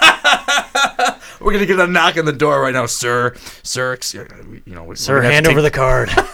and the items you purchased today. you don't look like a Lisa. I went to Costco today, and it was all Christmas stuff. Really? I mean, all Christmas stuff. What? This year, man, I gotta tell you, this year, we're, we're already Christmas time now. We haven't even gotten to Halloween. We're a month away. Halloween might be canceled. Maybe maybe they're thinking Halloween's canceled this year. We'll just go right into Christmas. No Thanksgiving either. Nobody's gathering. Everyone's just gonna get carry out pizza probably on Thanksgiving, or like a turkey sandwich from Panera Bread. That's it. No need to cook a huge turkey for a big big family. That's not gonna actually. You know what? I take that back. I think Thanksgiving's gonna go on like normal this year. I think at that point people aren't, aren't gonna care. I don't know. We'll see. They're family members, so they're gonna. I mean, you know, that's my thought at least. But yeah, Costco was just decked out in Christmas stuff everywhere. So so that's what my impression was. But it, But you know what they're not decked out in? They're putters. I want to buy. Oh, I know. I want to buy a Kirkland brand golf putter. those things sell out so. I know. I want one so bad. they apparently have amazing reviews, and I love their golf gloves. Uh, Adam loves their golf balls. Uh, he buys a ton of them. yeah. Uh, 24 pack for like 25 bucks or like a dollar a ball Right. for, for a urethane covered tour level ball, which right. is great. Oh, that's a great deal for the quality of the ball. you I don't spend that much on golf balls. I don't. I don't think I'm a good enough golfer to tell the difference, but I can recognize it's a good value for people who do take that seriously. Well, it was kind of a coincidence because, you know, being at Costco, I noticed all this Christmas stuff. And then I, I see this story today Costco Advent calendars in 2020. Uh, Okay. You would be interested in this. Raise a glass because the Wholesale Club's wine Advent calendar is back, baby. Oh my goodness. I know. Have, have you ever heard of this or seen No, this before? I hadn't heard of this. So 2020, Costco is bringing it back for $99. A 24 uh, This pack looks- this half looks- bottle of wine. It A half an- bottle every That's what it says. Half. uh, Okay, so feature two advent calendars available now at some Costco locations with 24 half bottles of wine. Uh, But I, I don't know why they're what they say. Feature two advent calendars. I guess they're just different types Two of half wine. bottles of wine. Well, look, I mean, there's some in a red package and some in a green. Oh, I'm probably sure- a red and a white wine. Yeah, I'm sure it is. So anyway, that that's gonna be big. That's Wow. gonna be big. And, and That's gonna sell out big this year. Oh, I mean, yeah. everyone's at home. Everyone's been consuming a little bit too much, whether that's food, alcohol, what have you. There's no doubt. It's been it's been one of those years. But but tied to that story, and this is something that that my family's done for the past couple of years. Aldi actually sells a number of different advent calendars every year. I've seen a cheese one. Yeah, they. I'm had it. interested in that. Well, this is different because they've been so popular where you have to stand in line when it is released at Aldi before they open to be like one of the first few people in line. That Aldi were like, "We got nine in today, so go at it." And, and people buy them, and they'll even resell them like on on the, on like Craigslist or eBay or something to say like like for double the price because they're so rare. That's ridiculous. But this year, Aldi is unveiling twenty different Oh my advent calendars. Twenty different. You want to hear them? It's Yeah, amazing. I do. So they've always had. I'll pick wi- my favorite. They've always had their cheese one. They've had their wine one now for for a couple years, I believe. I'm less interested in that one. No, I don't You want to get a wine one? I mean, I like wine. I like drinking wine occasionally, but not every day for 24 straight days. That's oh little, come on! It's just a half bottle. The antioxidants. Get the. Uh, oops, that was empty. Luckily, the, the the antioxidants are worth it in itself. No, no, no, no. There's better options. The uh, 2020 collection wine advent calendar will cost $69. Uh, it's the second year the beer calendar will be available for the U.S. $49.99. Uh, they also have a hard seltzer calendar debuting for $34.99. But they have their cheese one, uh, their wine one, their beer. Like I said, the hard seltzer. They have a what is is that right there? I have no idea. It looks like the word chocolate, but it's C H O C E U R. E U R. Chocolat. Should I know? I feel like I Is should it a know what char- that like a charcuterie board, maybe? Well, it's only four ninety nine. I doubt it's that cheap. Oh, I don't know. Who knows? I, I'm whatever. I'm gonna get I'm gonna get railed for not knowing what that word is. Nutcracker, 24 Days of Christmas, 7.99. They have a Barissimo coffee advent calendar that I'm you'd probably be interested in that. Is it like Keurig cups, kind of? I would have to imagine so. Uh, a Mattel Barbie advent calendar. Oh, Chocolat is just a chocolate, a type of chocolate. So like a traditional advent Yes. calendar. Now that we've had all these, It's only diff- four ninety nine. I guess. Like four dollars and ninety nine cents. Correct, and the that's for the premium one. The regular one's only a buck must just be like really small pieces of I'm sure chocolate. it is. I'm sure. I'm sure it's not Sanders. Uh, spin, Saunders. That could be a whole debate too. a Spin Master Paw Patrol advent calendar. I thought Uh, I thought Paw Patrol got canceled. yeah, it didn't do well in the ratings, but hey, you no, know no, no, no. I thought it got canceled because I thought people wanted to take it off air because they're like police officer dogs. And they can't have any more cop shows on TV anymore. I don't Since know. cops got uh, in live PD, Dunzo, maybe so. Um, a Pure Being Premium Dog Advent Calendar. A Pure Being Premium Cat Advent Calendar. if I had a pet of my own, I might do that. a Huntington Home Advent Calendar candle. Um, and they also have a Huntington Home Sense of the Season candle set for $19.99. A Disney Marvel Book Advent Calendar. A Hot Wheels Advent Calendar. And a B B E E Happy Craft Advent Calendar for $12.99. So, you know, I guess we have all these calendars now to choose. I think Advent calendars are like becoming the big thing now. People want like a, a fun A little Advent treat every day. Sure, why not? You know, but now it's instead of chocolate, they're delving into wine and cheese and dog treats and everything. The it's cheese, amazing. The cheese one interests me. That's the one I think where I would be really interested in trying a different cheese every day. I would. we- I've done that before from Aldi. Yeah. It was great. Loved it. Big fan. And the cheese was delicious. Yeah. I I gotta go to Aldi more often. It's like it's I forget what country it's in or where it was founded, but it was like some Country it's in. Uh, This one, I hope. It's I'm not in- traveling that Jesus far. God bless America. the it was like it's it's not German or it might be like Swedish or or or something. Maybe it is German. I don't know. Anyway, they have good stuff. Yeah. I got to give them more of a chance. Okay. So it is German, by the way. It is a uh, German chain. So anyway, we'll be uh, looking for their advent calendars. I'm definitely gonna check one. So, out. yeah. So I think cheese. I would be interested in trying the cheese one this year. How much does that one run? the cheese one. Yeah. Uh, what did it say? Twenty dollars. Well, that's not bad. Nineteen ninety nine. That's not bad. No, not too bad at all. I, Um, I had a drop I wanted to play if it was too expensive, but it's not. So I, You I can won't play it anyway, it's no, okay. it's okay. No, it's fine. I'll leave the listeners. Have you been watching Love Island? I have actually. I've been watching Really? some of it. Yeah. I haven't. Oh. I know. I know. We did like a whole 45 minute segment on it. I know. Anna was on the show. I thought she did know. a great job, by the way. Oh, it was great. Oh, I, fantastic. How are we going to have Fantastic. her back on if you're not watching? Well, sh- maybe because she's on here, I don't need to watch. I can just get my updates from her. True. I've, I've told you a little bit about what's going on, and it's. I it's- can't stand the editing. To- I don't know why. Maybe it's just me. Maybe it's just how I work when I watch TV. But I don't know. And- Or maybe it's because they edit it like within a day and they put it on the air a day later.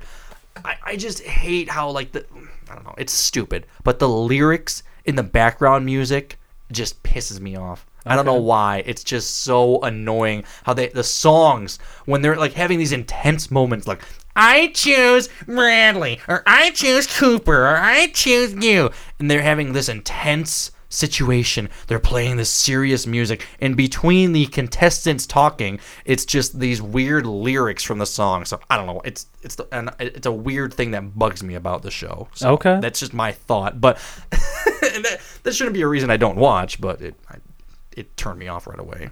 I, I'll get into it. I promise I'll get into it. But you told me there's synopsises I could watch. Yeah, so there are I didn't weekly know there are weekly recaps where they basically just Who puts them out? the Love Island. It's on CBS. It's a full like hour. I think it's an hour um, show on Sundays, I believe. So I could spend an hour watching and, and, and be caught up from the entire week. Because I'd love that. If I don't know if I could dedicate an hour every night to a show. That's If- a lot of content. Yeah, if you could probably catch like one or two episodes during the week and then watch the recap, I think you would have a generally good idea. So like I watched the episode last night, uh, or maybe it was the night before. I watched the episode Sunday night. Yeah. Yes. Yeah, it wasn't last night. Yeah. So, oh, so maybe the recap is like Saturday or Friday night. So I watched the episode Saturday or Sunday night, and not a lot. Like there's a lot of setup, a lot of like setup. There's going to be a lot of drama because a lot of people are recoupling. They're choosing new partners, and they're actually like breaking up with people right now on air. Oh my god. Yeah. Why don't you go back to your home on Whore Island? And and it's really interesting because like if you watch The Bachelor, once you cut off your relationship with someone, you're off the show. Right. So these people cut off their relationship with someone and then go hang out with someone like in the same villa.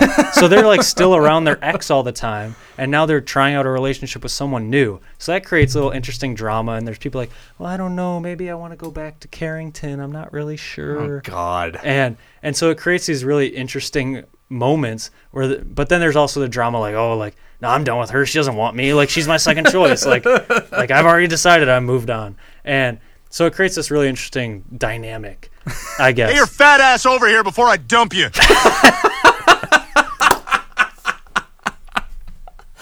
Oh lord.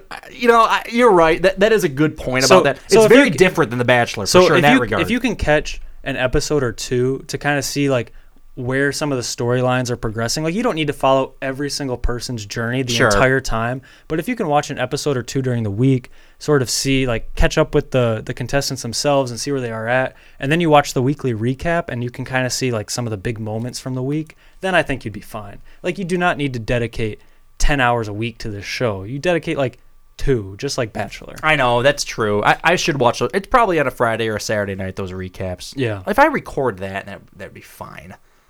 Do, do they ever get like? I mean, do they ever have these big parties or like cocktail parties and and like things get a little dicey? Maybe maybe a few drinks are had and and it, it kind of gets a little like intense or people maybe say certain things that they maybe not would not have said if they're totally sober or something. sometimes not as often as as Bachelor, especially not as often as like the early episodes in Bachelor. But, a lot of them are there just to kind of have a party. They will have challenges that will get really testy. Like I told you, they like they read old like tweets from off the show, like of um, viewers, because you know it's all live. It's Yeah. all just like a couple days delayed. Sure, sure. So they'll read tweets from viewers. Oh my God. And try and stir up some some controversy. So one of the tweets they read this week.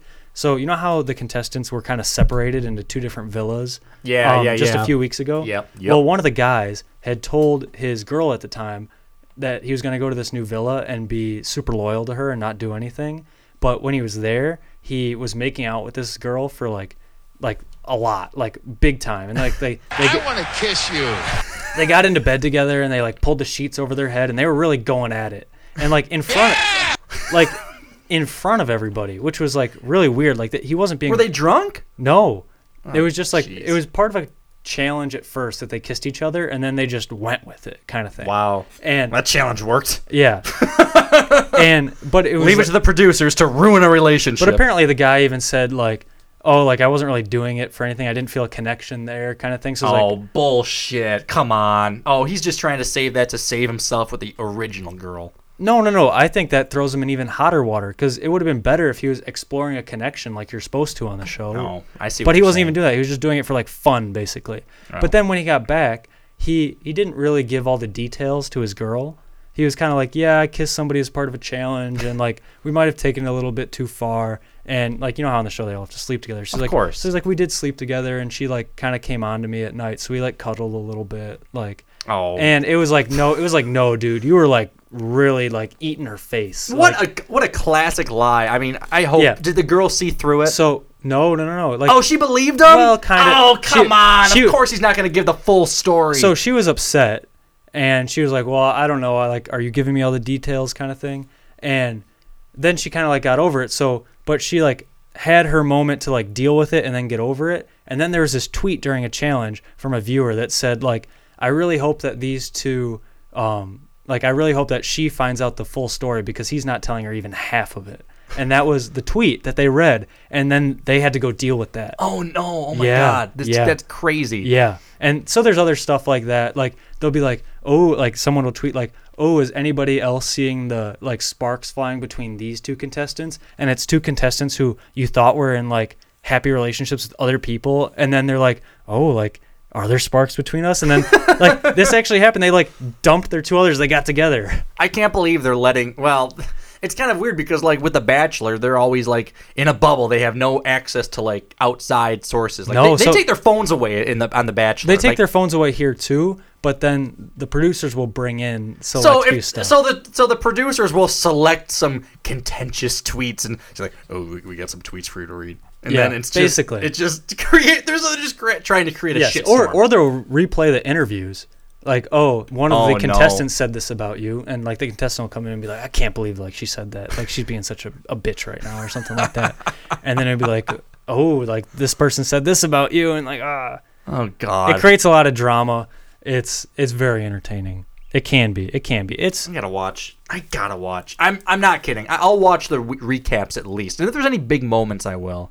Okay. I'll give it a shot. All right, so we teased the Emmys, so we definitely have to talk about that before we get going. Yeah, yeah, yeah. That's And- true. What about the helmets? We got we haven't even done the helmets. we got to yet. do that with Zach because That's Zach- true. Zach- That's a good point. Zach has opinions on the helmets, and we also need to wait for Zach to do the uh, Detroit style pizza. That's true as well. Those are coming. Those are coming. And you know what? Honestly, people, please send your submissions in. We want some feedback on the best pizza. And you know what? Send your feedback on your favorite football college helmet right now too, because Sure. that would be a good addition to the show. Favorite uniforms? Um, you can email us, Spotify, Instagram, Alex. Yeah, uh, Twitter is at cutting out early. Pod uh, Instagram is cutting out early dot podcast, and our email is cutting out early dot podcast at gmail.com. I can't read it. There's no there's no words on it. I'm not reading it. I'm just trying to do it from memory, and I, I got a little mixed up. I'm sorry. I don't know what that is. I've never seen that. Um, I still want to before we go to I want to I want to go over this list. Do you want to do this list now, and then we can finish with the Emmys? Um, there's a, there's a few things that we didn't get into, but I want to I want to do this list of LinkedIn ranking the 10 best startups of 2020. Oh yeah, I wasn't terribly familiar with them, so yeah, I, I would like to go over Let's this do and see this. if you can teach me a thing or two about Let's them. do this, then we can do the Emmys and um, move along here. But yeah, this is really cool. Actually, I didn't realize LinkedIn did stuff like this, but they went out to create this list, and this was just posted, I believe, this morning. Yeah, this morning. I'm, I'm getting the story from USA Today, but um, obviously this year has been different. We've been all staying home. It's been a lot more remote centered industries, stuff like that. People are trying to adapt. So there's a lot of opportunity here for startups if they're in the right market and kind of capitalizing on the coronavirus. They can be a coronavirus success story. So today, LinkedIn released a list of its uh, 20 or it's released on Tuesday. Its list of 2020's top startups, highlighting emerging and growing industries amid the COVID pandemic. And and this is what the senior editor um, at LinkedIn said. These honor the honorees of this year's top startups list have demonstrated resilience and continued innovation in the face of numerous unanticipated challenges. Not only have these companies survived, but they are growing and hiring with more than 2,500 jobs at these startups available now on LinkedIn.com. So that was it. But number should I go number one to ten? I'll do number. I'll go backwards. Number 10 was Verkada, the software company breaking through the challenges of the traditional phys- physical security industry, securing a Series C round of $80 million in January at a $1.6 billion post money valuation. The company recently shifted attention from retail to healthcare facilities where remote monitoring and building security solutions are needed. That's huge. You're going to be in the Absolutely. software company um, monitoring, building security solutions for healthcare facilities. Huge. But I've never heard of Verkada. Well, why would you? You're not in that field. I, Well- I would say the only two on this list that I knew of are Robinhood and um, Robinhood and um, the Bed Company, the the Bed Linen Company. Okay, I'll get to that. Number nine is Loom. They're a video messaging company. Loom, L O O M. They had uh, uh, they were a startup, had re- remote first as part of its culture from the outset. The company announced a $29 million funding round in late May with a $350 million valuation in May, like right in the midst of all this stuff. That's that's crazy. Number eight is Attentive. They've doubled in size this, this year. It's a personalized mobile messaging platform. So I guess that's big right now So, too. so it's Everything like mobile. like GroupMe or something. It sounds So like it's it. like, why do we need another group chat? We don't. I mean, so how is this? I haven't even heard of this. Like, have you heard of this app? Is this with the all the kids? Are are we older than we think we are? They're launching interactive virtual events and self care kits for customers, whatever that means. I don't know. It's, it's oh, is it some sort of like uh, virtual therapy? it's it's a I've personalized heard a lot of mobile messaging platform. Oh, okay. I guess they do a. I guess they have interactive self care kits for customers, so maybe they're getting into some stuff like that. But their main focus is just, I guess, mobile messaging, personalized, personalized. I, I didn't know iMessage was doing poorly. Number seven is Brooklinen, luxury bedding company, moving beyond its core sleep and bedding products into a range of goods around comfort at home, all direct to consumer. They raised fifty million dollars in March um, to expand abroad, which Yes. they have now. Brooklinen. So this one, this one is interesting because we were just talking about this before the show. That the companies like Tempur-Pedic, like the mail you a mattress. Yeah, you have- always see those. Have exploded like Casper, and then there's a purple one, and I mean there's a million different ones. And I've actually heard of someone who, or I've read a story somewhere of someone who figured out you could just continually continuously use their 90 or 100 day free trials and just never buy a mattress and there's just so many companies out there that you can just like surf from 100 day mattress to 100 day mattress I think that could be expanded even outside of the mattress industry. Just a little trial period and turn it in. But Sure. you'll probably get put on their blacklist. Like, Sure, but watch I- for this customer. I feel like I've stayed at Airbnbs or hotels that use these mattresses, like these Casper mattresses, or even maybe I was staying at somebody's house, and this is mostly pre-COVID. I mean, these mattresses have been around for years, and they're nice. Like these Casper mattresses are nice, like very comfortable. I, so I can't say so- I've ever tried one or at least known that I'm sleeping on but one. I, I have ha- no idea. I haven't seen the same service for linens, like pillows and blankets and sheets and stuff. And like that's just as important as your mattress. Sure. So- oh yeah, they, so- they can make or break anything. So this is genius, I think. Oh, It'll make or break your I- sleeping experience. And you know, I'm moving soon, so I'm going to look into this because I'd like to get some new bedding, and I think that'd be great.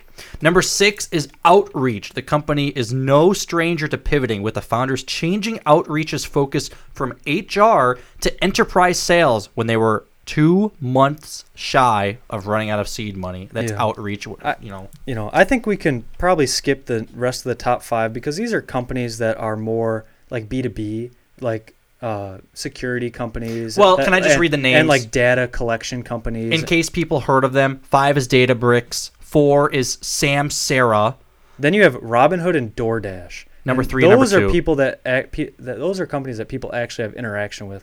I've used Robinhood. I have not used DoorDash, um, but I, I mean it's just like Uber Eats or Yeah. something like that. I Oh, think, yeah. You know, genius idea, and apparently it's been going really, really well. And Robinhood's great because it brings the stock market to younger individuals and maybe people who aren't investing with much because Sure. because they don't have any trade fees. Well, I I don't use Robinhood, um, but I like the fact that it's it's introducing younger people into investing, and if they can use any strategy or tactic to get young people into investing, then I'm all for it. Sure, Yeah. why not? You know, go for it. Sure, absolutely. And then better.com at the top. Yeah, that's number one. They um the startup has seen a 200% increase in demand for its digitized home ownership products. So there we go. Top 10 list from Yeah, LinkedIn.com. I'm, I'm not familiar with better.com, but Neither am I. if if you're looking to, you know, switch careers, which people might be trying to do in uh, this COVID world, and especially with how prevalent working from home is,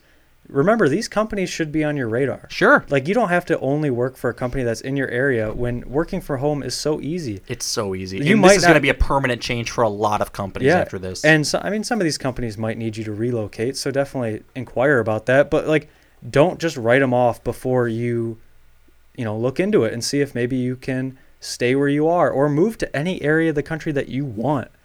Well, we're seeing that people moving out of the big cities, you know, people Yeah. living on top of each other in a dirty big city with crime. And I mean, let's be honest here, a lot of the unrest in big cities has gotten a lot worse in the past few months. And at that same time period, people are realizing, why am I living here? Yeah, you know what my uh, one of my cousins did? So he and his his girlfriend they live in the San Francisco area, and he he has a really good job, um, well paid, so he can afford to do this. And he and his girlfriend went and rented a place in uh, Hawaii for two months, and they were just gonna work from home for Hawaii. Wow. Yeah, Really? from Hawaii for two months. My God. I mean, Beautiful. I I mean that's if you're fortunate enough to be able to do that, then like good on you. But that's that's what types of people are trying to do. It's a perfect example. And we were talking about even doing that with one of our friends, like maybe in the winter months, if this is still going on, Oh my maybe getting a group together, renting a place out in Colorado. Yes. And we're on mountain time out there, so you start your work day a little bit earlier, but then you end your work day a little bit earlier, and you can spend the afternoon skiing. Oh, that'd be incredible. And I mean, still working, still getting paid, and especially if maybe you're, you know, in between your lease, you can, in between a rental, something like that. Maybe your lease is coming up, you don't know what you're gonna do. Well, maybe you move in home, move at home for a couple months, then go on a long extended vacation. Use your rent money to pay for something like that. So you are you and I officially rooting for COVID to have this happen no, in March? no, absolutely not, absolutely not. But I'm, it's a, it's an idea It's to a make great to make the most of the circumstances. But I mean, it goes to show with people moving out of cities, you know, these these got to be creative. Sure, absolutely. So anyway, it, it's it's kind of weird the way it's happening right now, but it's it's overdue. Remote is here to stay. There's So- no doubt about it. So The my on- Emmys, my only question about the Emmys. yeah, we won't spend much time on it because I watched very is, little. is do you know or do you watch? Have you ever seen Schitt's Creek? no, I have. Yeah. I watched the first season. well, they're done now, right? Or isn't yeah, that their last season? So season they just six, they I just, believe. they just had their final season supposedly on Netflix. Although after all this critical acclaim and you know it seems like it's really boosting their popularity, or their popularity is finally coming out into the open. Yeah. Maybe they'll renew for a couple more seasons. well, they're a Canadian show. Yeah, they're a Canadian show. They're on Netflix now, so they have Schitt's Creek. They have uh, you know, the financial backing now. They're not just a small uh, small studio show anymore. But I watched their first season and it was bad. really? Yeah, I didn't enjoy it at all. It I mean, and the critics agreed it had a 64% on Rotten Tomatoes their first season and supposedly it's improved drastically ever since, which people always say about TV shows like just make it through the first season and it'll get better. I know. But which I understand. but They I gotta find their footing. I didn't like it like one bit. I didn't even see it as like, oh, this is a plot I can get on. Like it was just a vehicle for childish humor, is what I saw it as. I mean, the name says it all. Shit's Creek. I, it's so funny hearing people like on TV saying Shit's Creek. I, I mean, it's it's just different. It's weird. Right. But you know what? I, I gotta I gotta interject here. You don't like that type of humor though. Like for instance, Dumb and Dumber. No. That's not your thing. You're too sophisticated for that. I think this is no, no. I'm not too sophisticated for that. well, why don't you like Dumb and Dumber then? Because that's one of my. I, I think Dumb and Dumber is hilarious. It's just cheap laughs. I don't know. Like, Do you like any Jim Carrey movie? What's Uh, one Jim Carrey movie that you like? Do you like Ace Ventura? um, I like Bruce Almighty. All right. Uh, Yes Man was okay. Um, Those aren't as good ones. The Mask was was good. I liked. It was interesting. I liked him in The Grinch. Well, whatever. I don't understand why you don't like. Can you Dumb name that many Jim Carrey movies? Sure, Dumb and Dumber, Ace Ventura, uh, Fun with Dick and Jane, But- which oh, is a romantic comedy. I actually kind of liked Fun with Dick and Jane. I'm not a huge Jim Carrey fan though overall. Okay. Probably because he does play those roles a lot. Like they're just like slapstick comedy. What's another stupid movie? What's another like dumb movie that's just? I mean, it's it's really popular. I'm I'm trying to think. What's an act like an Adam Sandler movie? I do like Adam Sandler. I love I like Adam Sandler movies. Like Happy Gilmore, and Oh, Billy yeah. Madison, and The Water Boy. So Those- you like Billy Madison? Yes. I think Billy Madison's humor is the same as uh as Dumb and Dumber. I think it's along maybe the it's same line. something about Adam Sandler I prefer. I don't I know. think you need to give Dumb and Dumber another chance because I bet it's been years since you even looked at that.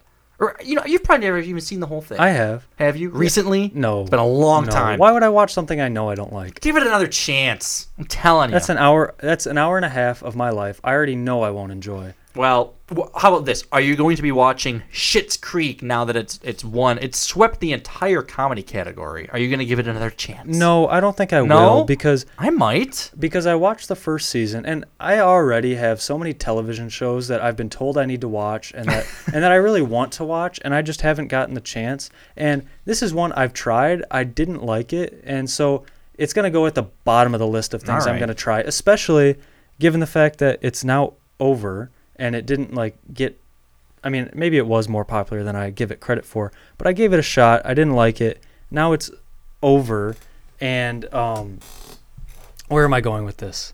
Is That's a good question. is- where I'm going with this is that TV TV is- sucks. TV is not good right now. TV sucks, so sucks, For, for it to do so well at the Emmys is not that impressive. You don't me. you don't you don't give that any merit because It didn't have stiff competition. Mm-hmm. I understand. So like, yes, it set these records for the most awards won, but I don't think that is it shouldn't be that big of an indication to me compared to well, I've already given it a shot. I hear ya. I didn't like it. I, I mean, don't like it. I mean, I don't want it. I mean, it sounds like it changed drastically, like after the first season, and maybe it changed in a direction that I would like it because it was given credit for its writing. And when I watched the first season, I was like, this writing is awful. Like it's just so shitty. yeah, Shit's Creek. yeah. Shitty writing, Shit's Creek. I- So- I, might give it a shot. Maybe I'll start in season two. So it's not at the top of my list, but if I make it through all the other shows I need to watch, then I'll give it a shot. I feel like every day. Anna watched it. She really Oh, likes really? it. She really likes oh, it. Oh, there you go. I, I feel like every day somebody suggests a new show, Absolutely. something to watch. It's like overwhelming. Like, enough. I got enough to do. I got I enough that- to watch. I I, don't want to hear a suggestion. I'm done with suggestions. I get that all the time. Hey, bro, you got to watch this, or like, dude, you got to check this one You're out. like, uh-huh, uh-huh, Or, or like, sure. or did you see that yet? And I'm like, no, no, no, I have not. Like, I have things to do and better stuff to do than sit in front of a screen and watch ten hours of this Netflix show. I'm done with suggestions. Done. Um, I would, I would, I like suggestions sometimes because they can broaden. Sometimes your, they're unwelcome. They can broaden your horizons, but I have too much right now. I'm overwhelmed with suggestions. There were big wins too for uh, the Watchmen and S- Succession. I know those are big. Never seen them before. Um, I don't know if you have. Probably not. You gotta watch them. Telling you. I think Succession is one that has been recommended to me several times. But the big thing is Jimmy Kimmel hosted it. Um, he just came back on a show. I heard it was Uh, lame because I didn't watch the Emmys at all. I, I watched I watched bits and pieces of it, but I, I I'm not kidding, and I rarely do this. I turned it off. Really? I, it, it had the lowest ratings ever for the Emmys, 6.1 million viewers, which is horrible. I mean, that's bad, especially when people are maybe around their TV a little more so now than ever before. 6.1 million viewers is awful. It's awful. Um, I was watching the part with Anthony Anderson when he was doing this little stupid bit with Jimmy. It was the most like uncomfortable bad bit that was just Yeah, so, bizarre. So they did a bad job of adapting to Zoom or whatever it was they were. No, using. they were they were all in person. I mean, everyone was in. Per- well, the like the people who accepted the re- awards were on Zoom, and you know, I, I thought like it, it was, I guess, seamless. the The production seemed fine. I just thought the writing and the and the actual performance was very poor. Mhm. I could I, I thought it was so it was cringeworthy at certain points. That was my thought. Well, it reflects how good TV is. Right Yeah, uh, no kidding. But the one big thing is that Netflix had the highest number of nominations for awards, first time ever. But HBO had the most wins. But think about that, Netflix. Who would have guessed five or ten years ago that the Emmys are going to be all Netflix shows being nominated? That's wild, man. I think that's crazy. I think it makes sense if you look It at does how make much if you look sense. how much money they spend It's on production and stuff, and how many shows they're pumping out. Oh, yeah. just tons. I mean, Fox and ABC and NBC, those channels can only put out so many shows because they have limited time slots. But with Netflix, you have unlimited time slots, so you can put as many shows out there as you want, whether they're good, bad, or ugly. You can put them out there, and they do. It was on TV, dingus. Why didn't you watch it? Netflix does like to pump them out. No, I get it, but it's just weird because it. I, I never would have thought that was the case even five years ago. It just shows how much TV has changed. Speaking of Netflix, um, Space Force, I really like that. That came out this year. Why wasn't that on? I gotta Emmys? finish it. I gotta. Was it nominated? I don't know. Was it? I, I, I do this where I start shows and don't finish. That them. was a great show. Steve Carell. You love Steve Carell. I love Steve Carell. I do. Well, in The Office, So- I, I like his acting. So you got to finish sure. that one. I know. That's one suggestion you got to follow through. That on. and um, Too Hot to Handle. Yeah, which yeah. is still something that well, I you got to get on Love Island now. I know. I gotta get on all these. All right, you want to get out of here? Yeah. we, we've uh, we've we've been doing our thing for a little bit today. I got to go watch Love Island. Oh yeah, is that what you're doing tonight? It's I'm behind. There's a big recoupling tonight. Ooh, big recoupling. Yeah, I mean the show started about 45 minutes ago, so Uh, what, I'll what have to rewind. What big recoupling is going on tonight? All of them. I mean, what do you mean all? Is there a big vote? No, no, no, no. It's not. It's not a vote. I mean, like people are choosing new couples, Okay, so what if they like their old couple?